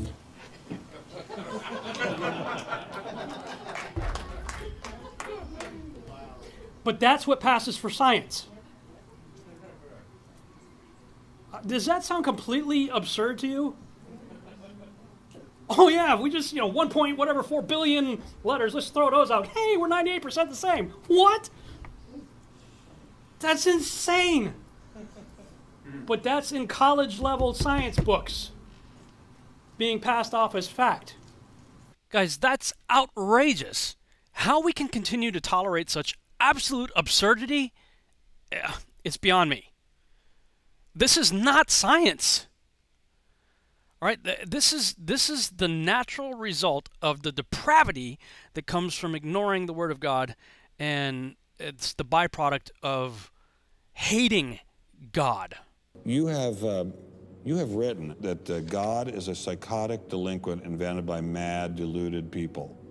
No, I didn't say quite that. I said something rather better than that. Oh, well, please tell us what you said. Please tell us what you Um, I, well, I would have to read it from, from, from the book. No, please. The God of the Old Testament is arguably the most unpleasant character in all fiction. Jealous and proud of it, a petty, unjust, unforgiving control freak, a vindictive, bloodthirsty ethnic cleanser, a misogynistic, homophobic, racist, infanticidal, genocidal, filicidal, pestilential, megalomaniacal, sadomasochistic, capriciously malevolent bully. So that's what you think of God? Yeah. How about, how about if people believed in a God of infinite lovingness and kindness and forgiveness and generosity, sort of like the modern day God? Why spoil it for them? Oh, um... Why not just let them have their fun and enjoy happy- it? I mean, I don't want to spoil anything for anybody. I, I write a book, people can read it if, if they want to. Um, I believe that it is a liberating thing to free yourself from primitive superstition. So religion is a primitive Oh, superstition? I, I think it is, yes. So uh, you believe it's liberating to uh, tell people that there is no God? I think a lot of people, when they give up God, feel a great sense of release uh, and freedom. Well, then who did create the heavens and the earth? Why do you use the word who? You see, you, you, you immediately beg the question by using the word who. Well, then how did it get created? Well, um, by a very slow process. Well, how did it start? Nobody knows how, how, how it started. We know the kind of event that it must have been. We know the sort of event that, that must have happened for the origin of life. What was that? It was the origin of the first self-replicating molecule. Right, and how did that happen? I told you we don't know. So you have no idea how it started? No, no, nor, nor, nor has anybody. Nor has anyone else. Evolution is a fact. It's documented by science. Right, how did that happen? I told you we don't know. Believe these things because they're facts proved by evidence. Evolution is also a demonstrated fact. The truth really is out there. It's not a matter of opinion. So you have no idea how it started? No, no, nor, nor, nor has anybody. Nor has anyone else. What do you think is the possibility that there, that intelligent design might turn out to be uh, the answer to some issues in uh, genetics or in, Well- in evolution? It could come about in the following way. It could be that uh, at some earlier time, somewhere in the universe, a civilization evolved by probably some kind of Darwinian means to a very, very high level of technology and designed a form of life that they seeded onto perhaps this, this planet. Um, now, that is a possibility and, a, and an intriguing possibility. And I suppose it's possible that you might find evidence for that if you look at the, um, at the detail, details of biochemistry, molecular biology. You might find a signature of some sort of designer. Wait a second. Richard Dawkins thought intelligent design might be a legitimate pursuit?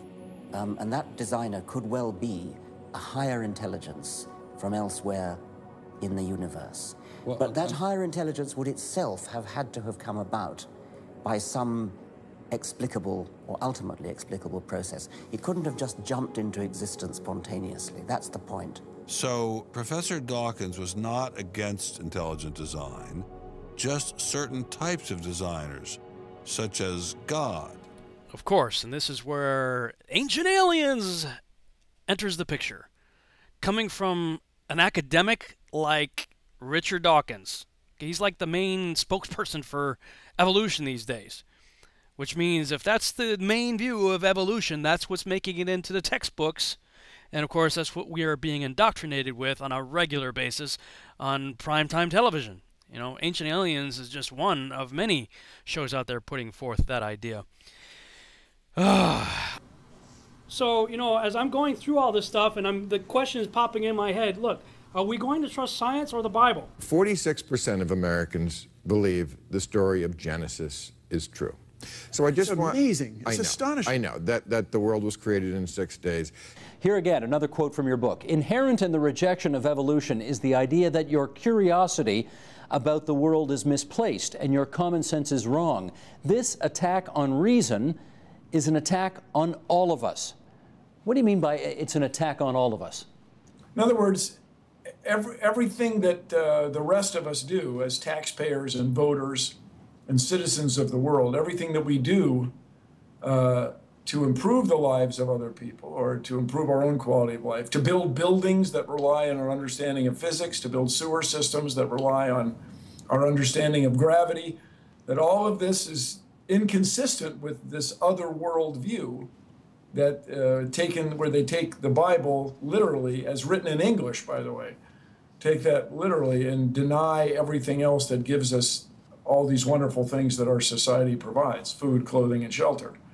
So when you are attacking our science or our ancestors who made these discoveries about nature, you are, for me, attacking all of us who embrace it and use it and want to make the world better. So are you urging people to give up on the idea of creationism? Oh, yeah, please. I get it. You don't want the schools teaching this stuff, or if they do it in religion class, that's one thing, yeah. but certainly not in science class. But I guess alongside that, do you also need parents to stop teaching this to their kids as well? Because obviously, if you're from a religious family, presumably you're going to be hearing this at home as well as at school, yes? I just really want to, in general, it's not religion that's, that's uh, teaching creationism, it's a special subset of a certain religion that's te- teaching creationism. I just really want to say it's not a broad brush on that. And so, hmm. yeah, the problem, our problem is when parents are brought up with this extraordinary worldview, they bring their kids up with these extraordinary worldviews, and it's really hard to change when you're a grown up. I mean, it's harder than quitting smoking or what have you. Hmm. And so, hmm. uh, our trouble is uh, for a society that needs as many scientifically literate people as possible, and I'm not talking about the United States, I'm talking about the world, Canada especially. Uh, we need as many people who are literate who can make good decisions as voters about what's reasonable, what's a good thing to do, what's not a good thing to do, what we need to uh, put our resources into, what we should not put our resources into. We need those people to understand science well enough to make good decisions. Hmm. And of course, we need engineers and scientists to change the world. The amazing thing is that every atom in your body came from a star that exploded. And the atoms in your left hand probably came from a different star than your right hand. It really is the most poetic thing I know about physics. You are all stardust. You couldn't be here if stars hadn't exploded because the elements, the carbon, nitrogen, oxygen, iron, all the things that matter for evolution, weren't created at the beginning of time. They're created in the nuclear furnaces of stars, and the only way they can get into your body is if the stars were kind enough to explode. So forget Jesus. The stars died so that you could be here today. Okay? And, and anyway. 40%, 45% of the American people believe literally in Adam and Eve, believe literally that the world is only 6,000 years old. Mm. I mean, that's a shocking figure, and you can't duck out of it by saying, oh, sophisticated theologians mm -hmm. don't, don't believe it. Unfortunately, what sophisticated theologians believe isn't really relevant to what the majority of Christians do believe. Uh, When we're talking about moral philosophy, when we're talking about the origin of the cosmos, when we're talking about the origin of life, when we're talking about why, why we all exist, there is no reason whatever why we should treat the, the, the, writings of scribes in whatever it was, 800 BC, 600 BC, as being particularly wise. We could listen to Confucius, we could listen to the Buddha, there are all sorts of people we could listen to, and we could listen to modern philosophers as well and modern scientists as well. Once again, I come back to the point there is nothing special about the Bible. Yes, you don't believe that the Earth is round only if you're an astronaut. You don't believe Napoleon existed only if you're a historian.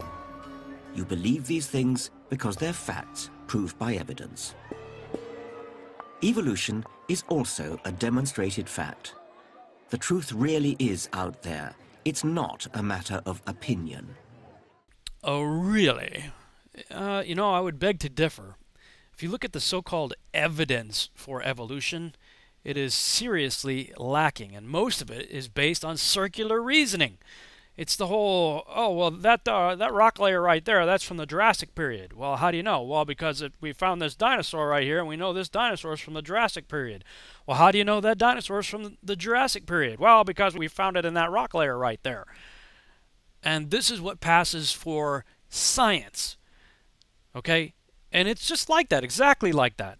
And it's pushed on us from a very young age in our secular school systems and movies and television all over the place. This is what passes for science and it's and it's indoctrination. That's what it is. And today, 75% of kids from Christian homes that go to public schools are going to reject the Christian faith, mostly because of this great age of the earth issue. How old is the earth? Evolutionists claim it's 4.6 billion years old. But what does the evidence say? Let's take a look. There are so many evidences of a young earth. The Methuselah tree, the Great Barrier Reef, erosion rates. Continents are eroding at a rate that would level them in just 25 million years. We've got comets in our solar system, but they only last 100,000 years. Why do we still have comets? Sahara Desert is growing, oil is still under pressure. Earth's magnetic field is actually getting weaker, putting a maximum age of 25,000 years on it. Earth's rotation is slowing down, the moon is receding, the human population is at 6.5 billion. Trace that backwards, it all started 4,400 years ago, right when the Bible says the flood occurred. Why? Because the earth is young, not old. The textbooks in our schools are filled with the idea of millions and billions of years. The next time you hear someone say millions and millions of years ago, stop them and ask, Were you there? Science is knowledge derived from observation and study. Can you observe, study, or demonstrate something that happened billions of years ago? Absolutely not. It is true that over half the scientists believe in evolution. That is true, but that does not make evolution true. Just because a bunch of scientists believe something does not make it true. They have a long history of being wrong. They used to teach that a big rock will fall faster than a little rock. They were wrong. They used to teach that if you were sick you had bad blood. This was known as the doctrine of humors. It was believed that if you bled out the bad blood you would get better. There used to be places all over the United States where you could go and get your blood taken out. You knew where they were because out front they had a white pole with a red stripe around it. The barber was the bloodletter. And right beside George Washington when they were bleeding him to death was a Bible that told them "For the life of the flesh is in the blood. Now let's say you went scuba diving and found a sunken boat with a treasure chest full of old coins. You look at one of the coins and it has a date of 1600 on it. You reach in and pull out another and it reads 1700. You reach in and pull out a third coin and it has a date of 1800. Now I'm going to ask you a simple question. When did the boat sink? You ought to be able to figure out that the boat sank after 1800. It could not have sank before 1800 because we have a coin in there from 1800. This most recently dated coin becomes the limiting factor on when the boat sank. There are numerous scientific ways to show the universe is not billions of years old. In 2011, the world's population reached 7 billion people. In 1985, there were 5 billion people on planet Earth and in 1800 there were only 1 billion people on the planet. Most people agree that there were only about 1 billion people around 1800. The world's population at the time of Christ was about a quarter of a billion people. Starting from the Bible, we see that 6,000 years ago God created everything. 4,400 years ago there was a worldwide flood in which only 8 people survived. And this is exactly what the evidence shows. The current population shows only 4,400 years of growth. God's Word is truth. Let's talk about supernova rings. When a star blows up, it creates a nova or a supernova. Astronomers have observed that about every 30 years a star dies and explodes into a supernova. There are only about 300 supernovas. Let's see, 300 times 30 equals about 9,000 years. Well, if the universe is billions of years old, how come there are less than 300 supernovas? There should be several hundred million of them. This is evidence that shows that the universe is only thousands of years old, not billions. Textbooks say red giant stars evolve into white dwarfs stars over billions of years. They teach that it takes billions of years for a star to evolve from a red giant to a white dwarf. Well, we know this is not true Egyptian hieroglyphs from 2000 BC describe Sirius as red. It was observed to be red as recently as 150 AD. Today it is a white star binary. So no, it does not take billions of years for this to happen. It only takes thousands. Jupiter is cooling off, and therefore cannot be billions of years old. If it were billions of years old, it would have cooled off by now. Here we have the moon. The moon goes around the earth. I think we can all agree about this. As the moon goes around the earth, it is gradually getting farther away. We are slowly losing the moon. It's leaving us a couple of inches per year. Not a big deal. But if the moon is getting farther and farther away every day, that means that it used to be closer. Well, if we bring the moon in closer, we start to create a problem because the moon is what causes the tides. If the moon were closer, the tides would be higher. There's a law called the inverse square law. If you brought the moon to one third the distance, you flip the one third and square it, you get nine times the gravitational pull. If you were to do all the math on this, you will find out that the moon and the earth would have been almost together just over one billion years ago. Walt Brown, in his book In the Beginning, says that this fact alone puts the age of the Earth Moon system at less than 1.2 billion years max. Short period comets are losing material and have a life expectancy of less than 10,000 years. If the universe is billions of years old, why do we still see comets? They should all be gone by now. Magnets lose their strength with time. The Earth's magnetic strength has declined 10% in the last 150 years and 40% in the last 1,000 years. Since it is getting weaker, that means that it used to be stronger, and it cannot be more than 25,000 years old. The Earth's magnetic field alone limits the Earth to being less than 25,000 years old. This also means that carbon dating cannot work for more than a few thousand years. The Sahara Desert has a prevailing wind pattern. The wind almost always blows the same direction. This causes the desert to grow. The process is called desertification. They did an in-depth study of the Sahara Desert and came to the conclusion that the Sahara Desert is probably about 4,000 years old. So the desert started growing about 4,000 years ago. If the earth is millions of years old, why is there not a bigger desert somewhere? Why would the biggest desert on the planet be less than 4,000 years old? Well, let's start from the Bible and see if we can figure this thing out. The Bible says that 6,000 years ago God created everything. 4,400 years ago there was a worldwide flood. It's pretty hard to have a desert under a worldwide flood. So I predict that the oldest desert should be less than 4,400 years old. And it is. Again, God's word is truth. Sometimes when they drill into the ground they hit oil. And these oil wells can have up to 20,000 pounds per square inch of pressure. That is a lot of pressure. 20,000 psi. The people that have studied this have concluded that the rock can only hold that pressure for about 10,000 years or less. They say it should have cracked the rock and leaked off in less than 10,000 years. So now I have two questions. Where did the oil come from, and why is it still under pressure? Most scientists agree that oil comes from organisms that are changed by heat and pressure turning them into oil, and it does not take millions of years to make oil.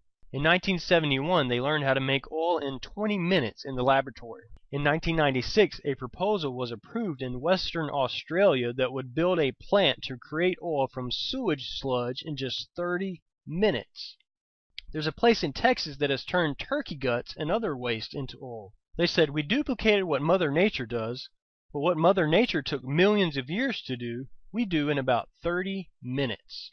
The Sinclair Gas and Oil Company uses the dinosaur as their logo. They say dinosaurs turned into oil, mellowed for 80 million years. I don't think so. Again, let's start with the Bible and see what really happened. 6,000 years ago, God created everything. 4,400 years ago, there was a worldwide flood. During that flood, lots of animals and people drowned. They got buried by the gravel, rocks, and mud and sand, which got pretty heavy after a while, and eventually they were squished into oil. So the oil that is down there today is from the people and animals that drowned and got buried in the flood of Noah's day. Wood petrifies quickly. Here's some petrified firewood. Here's a petrified fish giving birth. It does not take millions of years to give birth. Here's a petrified cowboy boot with the cowboy's leg still in it. Here is a picture of the oldest tree on the planet. It is called the bristlecone pine. Now tree ring dating is not an exact science. Trees often produce more than one ring each year. But this textbook says the oldest tree in the world is 4,300 years old. Now that is a pretty old tree. However, I have a question. If the Earth is billions of years old, why don't we have an older tree someplace? Why is the oldest tree 4,300 years old? Here is a picture of a coral reef. The largest coral reef in the world is off the coast of Australia and is called the Great Barrier Reef. Some of the reef was destroyed during World War II by warships and things like that. Afterwards, some environmentalists studied the reef to see how fast it grows back. They watched it grow for 20 years. After watching it grow for 20 years, they came to the conclusion that the reef is less than 4,200 years old. If the Earth is billions of years old, why don't we have a bigger reef someplace? And why is the oldest coral reef less than 4,200 years old? When it rains, 30% of the water runs into the ocean, bringing with it mineral salts. The oceans are getting saltier every day. Today, they are 3.6% salt.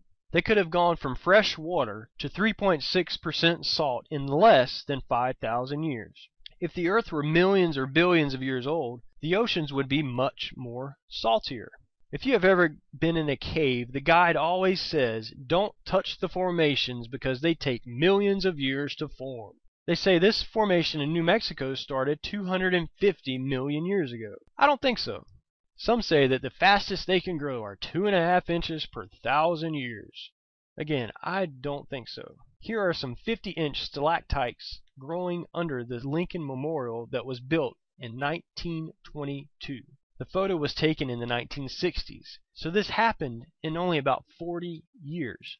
It didn't take millions of years. Here's a bat covered with flowstone before it could even rot. Here's a picture of a guy in a building in Indiana that has huge cave formations in the basement from where the water had been leaking through the limestone. The picture was taken only 40 years after the building was built.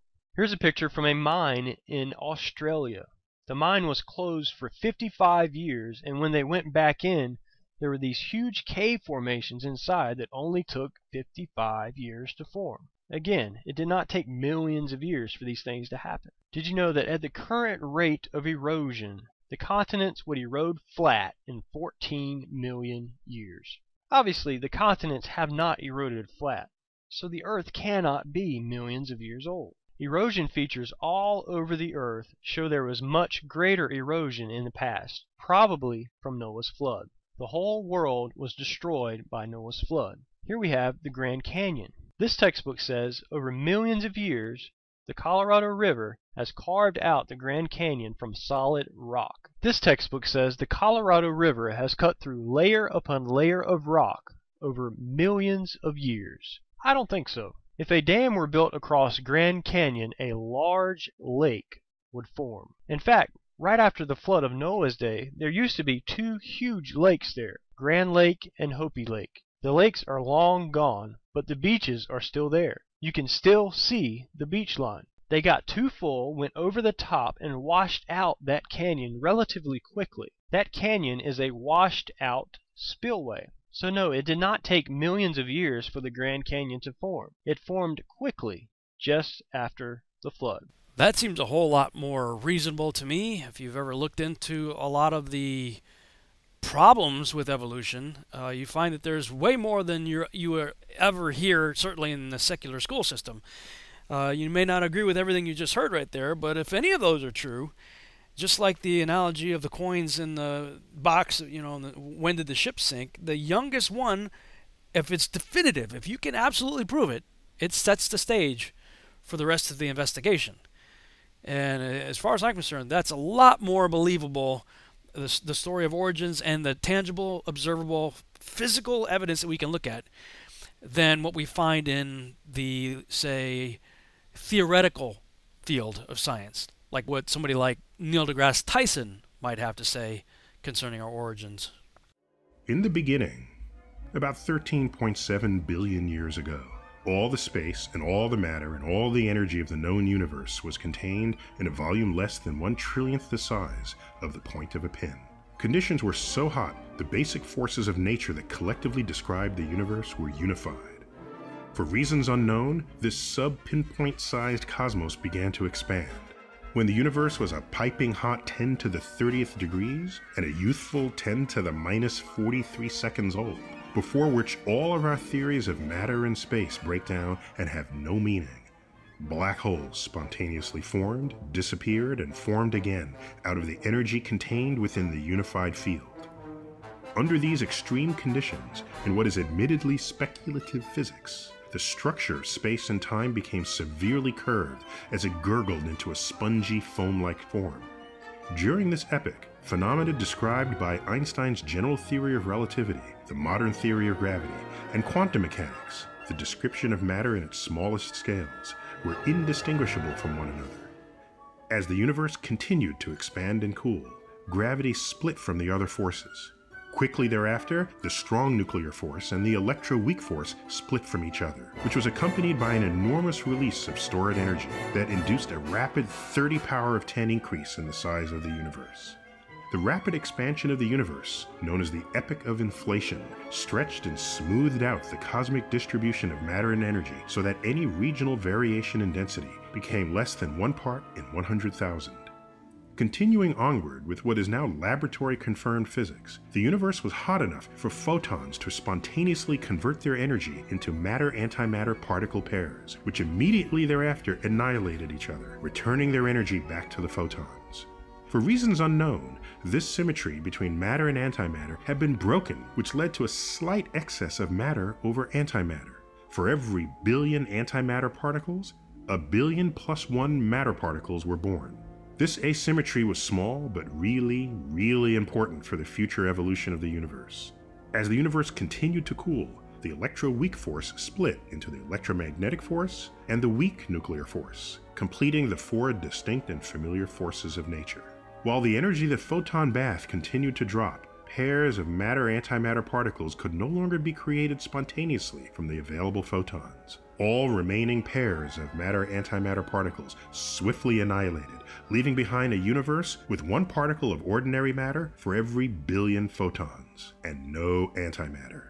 Had this matter over antimatter asymmetry not emerged, the expanding universe would forever be composed of light and nothing else, not even astrophysicists. Over a roughly three minute period, protons and neutrons assembled from the annihilations to become the simplest atomic nuclei. Meanwhile, free roving electrons thoroughly scattered the photons to and fro, creating an opaque soup of matter and energy. When the universe cooled below a few thousand degrees Kelvin, about the temperature of fireplace embers, the loose electrons moved slowly enough to get snatched from the soup by the roving nuclei to make completed atoms of hydrogen, helium, and lithium, the three lightest elements. The universe is now, for the first time, transparent to visible light, and these free flying photons are visible today as the cosmic microwave background. Over the first billion years, the universe continued to expand and cool as matter gravitated into these massive concentrations we call galaxies. Between 50 and 100 billion of them formed, each containing hundreds of billions of stars that undergo thermonuclear fusion in their cores. Those stars with more than about 10 times the mass of the Sun achieve sufficient pressure and temperature in their cores to manufacture dozens of elements heavier than hydrogen, including elements that compose the planets and the life upon them. These elements would be embarrassingly useless were they to remain locked inside the star. But high mass stars fortuitously explode, scattering their chemically enriched guts throughout the galaxy. After seven or eight billion years of such enrichment, an undistinguished star was born in an undistinguished region of an undistinguished galaxy in an undistinguished part of the universe, the outskirts of the Virgo supercluster. During the formation of this star system, matter condensed and accreted out of the parent cloud of gas while circling the Sun. The gas cloud from which the Sun formed contained a sufficient supply of heavy elements to form a system of planets, thousands of asteroids, and billions of comets. For several hundred million years, the persistent impacts of high velocity comets and other leftover debris rendered molten the surfaces of the rocky planets, preventing the formation of complex molecules. As less and less accretable matter remained in the solar system, the planet's surfaces began to cool. The one we call Earth formed in a zone around the Sun where oceans remain largely liquid in form. Had Earth been much closer to the Sun, the oceans would have vaporized. Had Earth been much farther, the oceans would have frozen. In either case, life as we know it would not have evolved. Within the chemically rich liquid oceans, by a mechanism unknown, there emerged simple anaerobic bacteria that unwittingly transformed Earth's carbon dioxide rich atmosphere into one with sufficient oxygen to allow aerobic organisms to emerge and dominate the oceans and land. These same oxygen atoms, normally found in pairs, O2, also combined in threes to form ozone, O3, in the upper atmosphere that protects Earth's surface from most of the Sun's molecule hostile ultraviolet photons. The remarkable diversity of life on Earth, and we presume elsewhere in the universe, is owed to the cosmic abundance of carbon and the countless number of molecules, simple and complex, made from it. How can you argue when there are more varieties of carbon based molecules than all other molecules combined? But life is fragile. Earth's encounters with large, leftover meteors, a formerly common event, wreak intermittent havoc upon the ecosystem. A mere 65 million years ago, less than 2% of Earth's past, a 10 trillion ton asteroid hit what is now the Yucatan Peninsula and obliterated over 70% of Earth's species of flora and fauna, including dinosaurs, the dominant land animals. This ecological tragedy pried open an opportunity for small surviving mammals to fill freshly vacant niches. One big brained branch of these mammals, that which we call primates, evolved a genus and a species, Homo sapiens, to a level of intelligence that enabled them to invent methods and tools of science, to invent astrophysics, and to deduce the origin and evolution of the universe. Yes, the universe had a beginning. Yes, the universe continues to evolve. And yes, every one of our body's atoms is traceable to the Big Bang and to the thermonuclear furnace within high mass stars. We are not simply in the universe, we are part of it. We are born from it. One might even say we've been empowered by the universe to figure itself out. And we've only just begun. When science continues to put out fiction like this, I mean, who needs Hollywood? And we've only just begun to prove how completely absurd we can be with our theories. I mean, seriously. Uh, I just watched a show recently on. Uh, it's on Netflix. If you have Netflix, you can look up a, a show called The Universe, and uh, I believe it's um, episode uh, 12. Ch- you you got to check this out. Go to Netflix.com, look up The Universe, and search for episode 12 God and the Universe is the, is the title of it. God and the Universe. Consider a scientific approach in weighing the idea that God created the earth and even the universe versus the theory that all came from nature. And of course, you know where that show is going to go. Um, you know, they, they give a nod to the biblical ideas, but the whole rest of the show is saying basically we have no need of God. You know, that, that's that's what it comes down to. And okay, yeah, and and and these people a lot of these people, uh, you, you listen to Neil deGrasse Tyson, um, Richard Dawkins, and, and a lot of these guys, they all mock the idea of God and, and outwardly tell you, why would you live your life by an ancient book? You know, they mock the Bible, they mock God, they say there's no need of it, you know, and, and Dawkins is like belligerent against it. He's like Captain Atheist. Um, and so let's put, you know, they mock us as lowbrow, you know, idiots for believing the things that we do. Let's put it in perspective. They think they came from monkeys. Okay. I don't care how many letters they have after the name. You know, these guys go to school, they read books, they come out believing they came from monkeys, and then they have the audacity to say that we're the stupid ones. Okay. So here's a clip from, uh, here's a few minutes worth of, uh, of that show. Listen to what they have to say. In the was darkness, and then bang, giving birth to an endless expanding existence of time, space, and matter. Every day, new discoveries are unlocking the mysterious, the mind-blowing, the deadly secrets of a place we call the universe. It is, of course, a mystery as to why the universe exists in such an intelligible manner, but it suggests to me, at least, that there's a deep link between the universe, the grand scheme that's unfolding, and beings like ourselves. Somehow the universe has become self-aware. It's engineered the emergence of comprehending, thinking beings like ourselves who can come to know the universe. Some people marvel at the fact that the universe has, over billions of years, given birth to beings who can appreciate its complexity. we can even ponder where and how we fit in. But at the dawn of history, people thought they knew the answers to these profound questions. The ancients viewed their world as a snow globe. It's essentially a flat Earth, say a disk, covered by a dome. Uh, and we call this in English a firmament. And in the firmament is where all the stars and the planets were hung. Almost all ancient cultures believed their universe existed in a dome similar to this one. And they never questioned who created it. The ancients assumed that there was a god or gods responsible for the creation and the maintenance of the universe. The idea that God created the universe went largely unchallenged until the Middle Ages, when scientists made a sacrilegious suggestion based on their observations. The sun, not the earth, was at the center of the universe. It was a paradigm shift. There is now another way to explain the naturally occurring phenomena around us, and this is science. Since the Middle Ages, scientists have developed sophisticated new theories about the enormity of the universe and our place in it. Theories that often have no room for God. Many phenomena have appeared mysterious or miraculous or magical. And then through the process of science, we've eventually understood them. Scientists gradually realized that the sun really is just one star among a multitude of stars in a gigantic galaxy having hundreds of billions of such stars. And all this was created in a big bang 13.7 billion years ago. But while scientific theories, observations, and experiments tell us where we are in the cosmos, they don't answer the eternal questions why we're here, and who, if anyone, created us.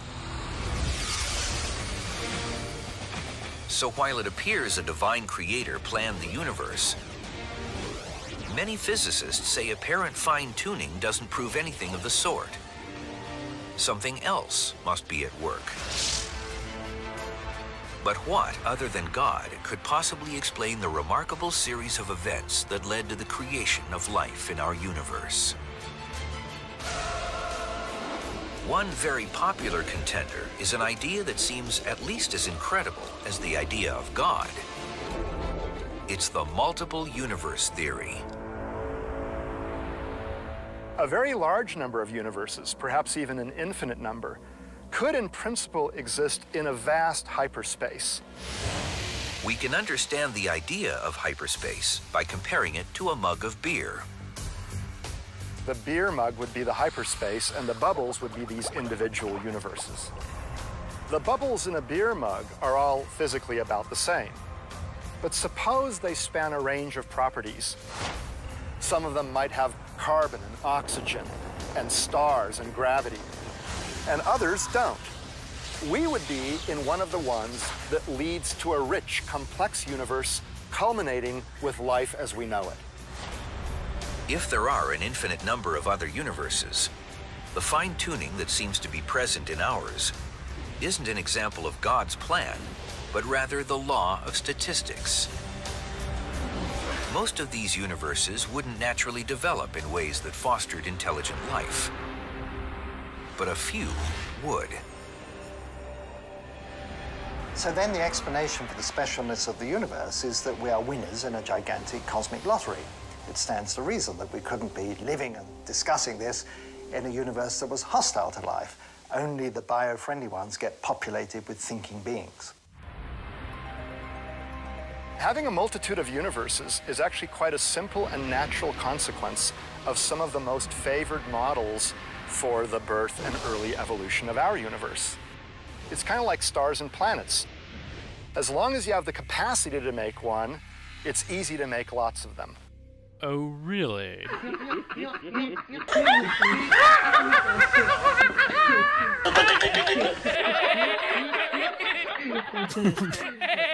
wow! Beer mug hyperspace multi bubble verse. Really? Seriously? You guys just you have to watch the show. If you have Netflix, uh, watch it. Watch the whole thing.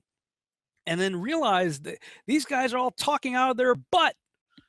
They're farting out beer bubble universes. okay? That's what they're doing. Hey, I got an idea. yep. Multi beer bubble universe. And they call that science. And they make fun of us? Really? Yeah, I'm not going to take that from them anymore. You know, it's bad enough that we take, you know, ribbing and abuse from fellow Christians that say they believe in the Bible. You know, that that's another issue. But I'm not going to sit here and let people who think they came from monkeys out of a beer bubble fart universe um, ridicule me for looking into what I'm looking into and considering, you know, a possibility. If you guys can think about beer bubble universes, then I can think about a snow globe. Fair enough? Okay, let's move on. Science says the universe came about from a big bang. The Bible says it all in one, i.e., uni, verse. In the beginning, God created the heavens and the earth. Science says the stars, including our sun, came first. The Bible says the sun and stars didn't show up until day four, after the earth was created and already producing life. Science describes our solar systems with planets going around a fixed sun. The Bible describes an earth based system with the sun, moon, and stars moving over it. Science says the earth is spinning at 1,000 miles per hour and orbiting the sun at 67,000 miles per hour. The Bible says in about 67 places that the sun, moon, and stars are moving, but never says anything about the earth moving. Rather, we consistently find that the earth is fixed and unmovable, set on a firm foundation of pillars. Science tells us the universe came into being nearly 14 billion years ago and that the earth is about 4.5 billion years old. The Bible tells us it all began less than 6,000 years ago. Science tells us that humans arrived on this earth, as Kent Hovind would say, from goo to you by way of the zoo. The Bible says that we were divinely created in the image and likeness of Yahuwah. Science tells us we are on a spinning heliocentric globe in an average galaxy among billions of galaxies in an ever expanding universe. The Bible tells us we're on a still flat earth that is, was inscribed as a circle into something with four corners set on pillars under a dome within which the sun, moon, and stars were placed on day four. So, who should we believe? Science or the Bible? Now, I have spent time refuting all of the other points except for the last one. Kent Hovind has spent time refuting all of the other points except for the last one. Other creation scientists have spent time refuting all the other points except for the last one. When I listen to Kent Hovind, again, I love him. I love him dearly. Um, but when he came out of prison, people started sending him letters, and everybody's asking him about flat Earth. So I can only imagine what he's thinking. What? I go away for nine years and people are talking about flat Earth. What in the world's going on here? But his response was, "Look, we've all seen the pictures in the textbook. The Earth is a sphere. Get over it." Uh, excuse me, Mr. Hovind, you mean the same textbook you spent your entire career saying is full of it? That we couldn't trust? So I'm asking you the same questions, questions I'm asking myself. What about this last point? I mean, even if we just go to the point of the stars in the universe, they cannot, uh, either this is true or it's not true. The stars cannot be what we have been taught if all the stars are falling to earth. You have Isaiah, Jesus Christ, Yeshua, the Son of God Himself, Peter, and John, all four saying the stars are going to fall to the earth. The universe can't be what we've been taught if that's the case. So, going back to one of the statements I made at the beginning of this talk, there is a principle which is a bar against all information, which is a proof against all argument, and which cannot fail to keep a man in everlasting ignorance. That principle is condemnation before investigation. I'm going to suggest to you first start with the Bible. Then, if you have not yet read these three books, you have not yet done any investigation at all. These books right here are Zetetic Astronomy by Dr. Samuel Rowbotham, written in 1865. This one right here, 100 Proofs Earth Not a, Gro- Not a Globe by William Carpenter, uh, 1885. And this one right here, Terra Firma, Earth Not a Planet, Proof from Scripture, Reason and Fact by David Wardlaw Scott, written in, I believe, 1901, if I'm not mistaken. Um, I read these three books through and wept. These three individuals were men of God taking a stand against the science of their day. They were standing up against the Darwin and Char- Charles Lyell and Huxley's of their day. In the 1800s, when you know Lyell looked at a bunch of stripes in the rock and said, well, I think that represents millions of years. No proof, no evidence, no way to test it.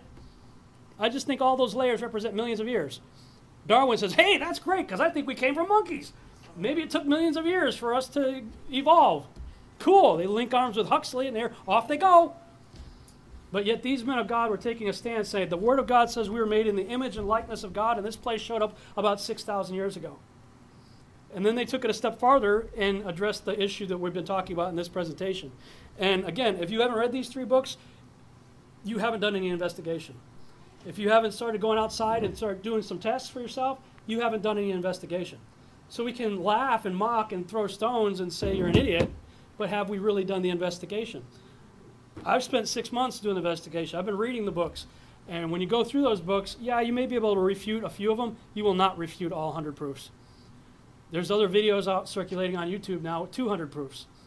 But I'll tell you something, guys. I have seen footage at over 130,000 feet, flat as a pancake, the horizon. I've seen a German rocket video, uh, a video from a German rocket shot up to 161 miles. Horizon was flat. As soon as the, as soon as the image went across the center of the lens, a fisheye lens is going to be the most accurate. Correct me if I'm wrong. When it goes across the center of the lens, right? It's going to be about as accurate as that lens is capable of rendering an image when, the, when whatever you're looking at goes across the center of the lens. And so when you know the Earth's coming into view, it starts doing the morphing thing. But as soon as it gets across the center of the lens, it's flat at 161 miles high. Uh, and I've seen footage at 65 miles high that was shot back in the um, early days of the space program, just before the space program was getting started with the V2 rocket, sent to 65 miles high, flat. So I'm going, look, you know, I don't know what to do with that. What is it? I mean, look at that. You know, a dude's taking a picture of Chicago from 60 miles away. That's impossible. You can't see on a ball. The, the, the land that you're standing on and the land that Chicago is on should be almost a half mile below the curvature of the Earth, according to spherical geometry. And yet Joshua Nowicki took a picture of the Chicago skyline from almost 60 miles away across Lake Michigan. The weatherman who saw the footage of the Joshua Nowicki picture said that it was a mirage. Well, if you've ever seen a mirage, mirages are inverted, wavy, and distorted. This was perfectly symmetrical, perfectly clear. The cities weren't leaning this way or that way, as you might expect on a ball. Perfect skyline of Chicago. I've been talking to people who live in this vicinity of the same place that Joshua Nowicki took the picture, and they say, We see it all the time. Everybody's seen Chicago. So the weatherman said when the cold air from the water, the lake, meets the warm air, you know, in the summertime, you get an inversion and a mirage, and you're seeing a, an illusion. Okay, so let's go when the water's cold and the air's cold, and you're not going to get a mirage let's do it. So be prayerful. You know, um, I think this could be a really fun project. I'm not so much going to try to prove the Earth is flat. I'm trying to go and prove that the Bible's true and literal. If, if it turns out it's a ball, then I can no longer say this is literal.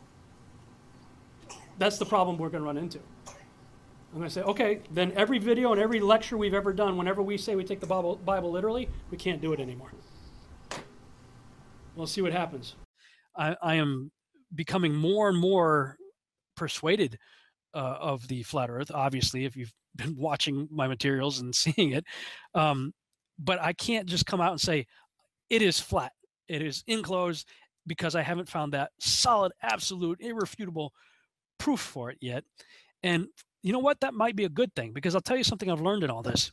You can convince somebody of just about anything if you put compelling images up and a little dash of charisma. You can make anybody believe anything you want them to believe. And because I'm aware of that, I know that I have that ability to do that too. And I don't want to be guilty of, uh, you know, plenty of people have become flat earthers because of my material. And I said, well, you know, if that's what you believe, uh, okay, great. Uh, but I have said repeatedly in all my stuff, I, look, I'm still questioning all this stuff. I haven't come out and said, I did say at one point, if anything's going to make me a flat earth flat earther it's this the, that video that nasa put out of the um, the moon crossing in front of the, of the earth but then i ended up debunking myself on that one so um, i can't that one that one video right there i thought i thought it was it. I thought okay finally i could commit to something here. I've got the proof. Did a little experiment right here in my hallway and i'm like okay shoot i just debunked myself. Okay well you know part I don't, I don't have it, it's not about ego. It's not about pride for me. I don't i don't it's not about me being r- right. You know um and and uh, i'm going to ignore everything else. I just want to know what the truth is. I don't want people just to believe me because i might have a little bit of charisma and can put some pretty cool images up on the screen. I want i want to know what the truth is. I accept that the bible is true but it also tells me to prove it. And as i'm trying to prove it i'm putting the evidence out and you know so that's what i would just say as a word of caution to everybody even watching my videos even listening to me um, you know, I, I know that the imagery can be compelling, and I know that I have a, a, measure of charisma that people can gravitate towards. But you know what? So did Hitler. you know, you know. So let's put things in perspective. I mean, this guy had an, an amazing amount of charisma. When you look at the the the videos that show the ocean of Nazi soldiers listening to this lunatic talk, you know, I mean, he, that that that's dangerous you know um, so I'm, I'm i'm cautiously aware of that and it would just say look I, I tell people when i do my conferences don't believe me. Please don't believe me. Do your own research. Test it for yourself. I'm doing my research and i'm making it public but even that test that you know test my research for yourself because i the last thing i want to be responsible for is leading anyone astray about anything. I, I don't want to be i don't want to i don't want to lead anybody astray in any subject you know? So i'm aware that as a teacher and as a public fi- figure people follow me and i'm saying look don't i'm this is sort of like the blind leading the blind here. You know what i mean? Um, and I, I just I, I don't know if i'm articulating what i'm thinking and what i'm feeling right now but when it comes to this issue i do think it's critically important because it affects everything.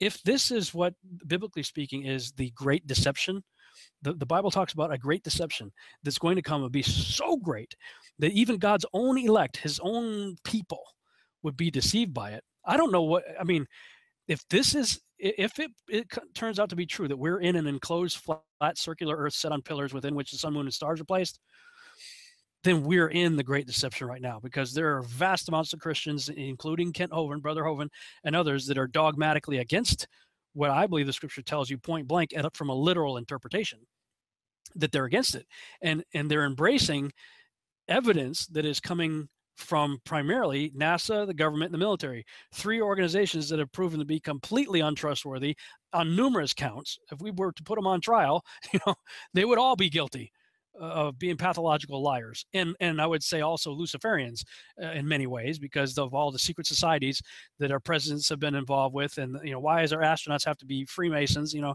and, and stuff like that. So I'm saying at this point we need to be testing all things, test everything, because with this model, with this, with the with the uh, enclosed world model, evolution goes out the window.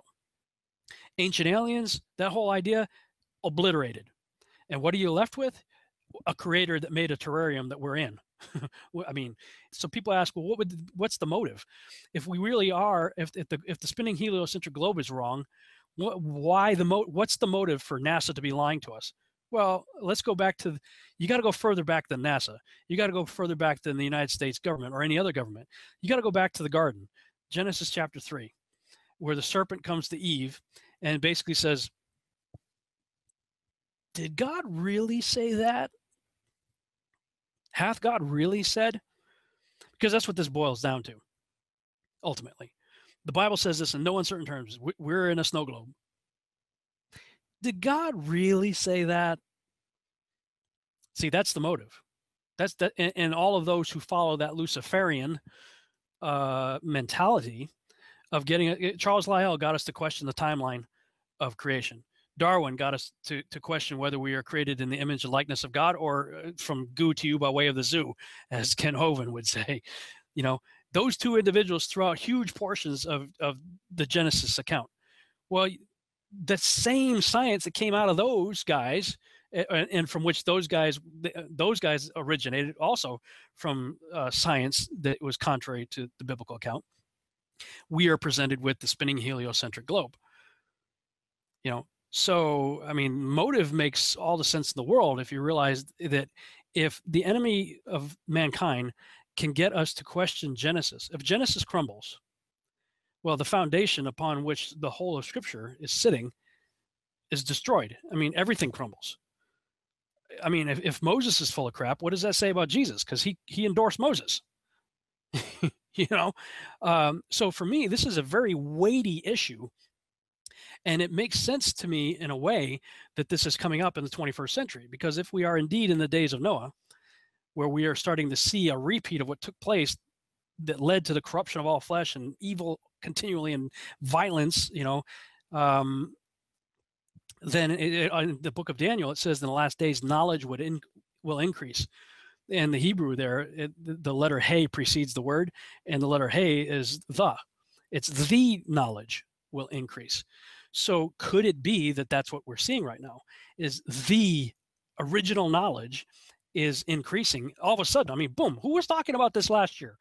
You know, maybe maybe uh, Eric Dubay, maybe, and a few others, but now it's like one of the primary hits on Google right now. Uh, keyword search is is flat Earth. So for me, I, I'm trying to nail this down because if if this is the truth, then it exposes so many lies. It's unbelievable. And at that point, you you are forced to say, I can never trust NASA. I can never trust the government of any country in the world. Well, who can I trust? Well, the only one I can trust then is the one that proved this model is true and that model is false, and that would be the, the creator of this terrarium. Uh, that's pretty big. Thank you very much for the first presentation. If you want more information, go to testingtheglobe.com. Thanks so much for watching. I hope you enjoyed this video presentation. If you did, please subscribe to my YouTube channel, like the video, and share it on your favorite social media sites. There's a lot more to come, so stay tuned and we'll see you back next time.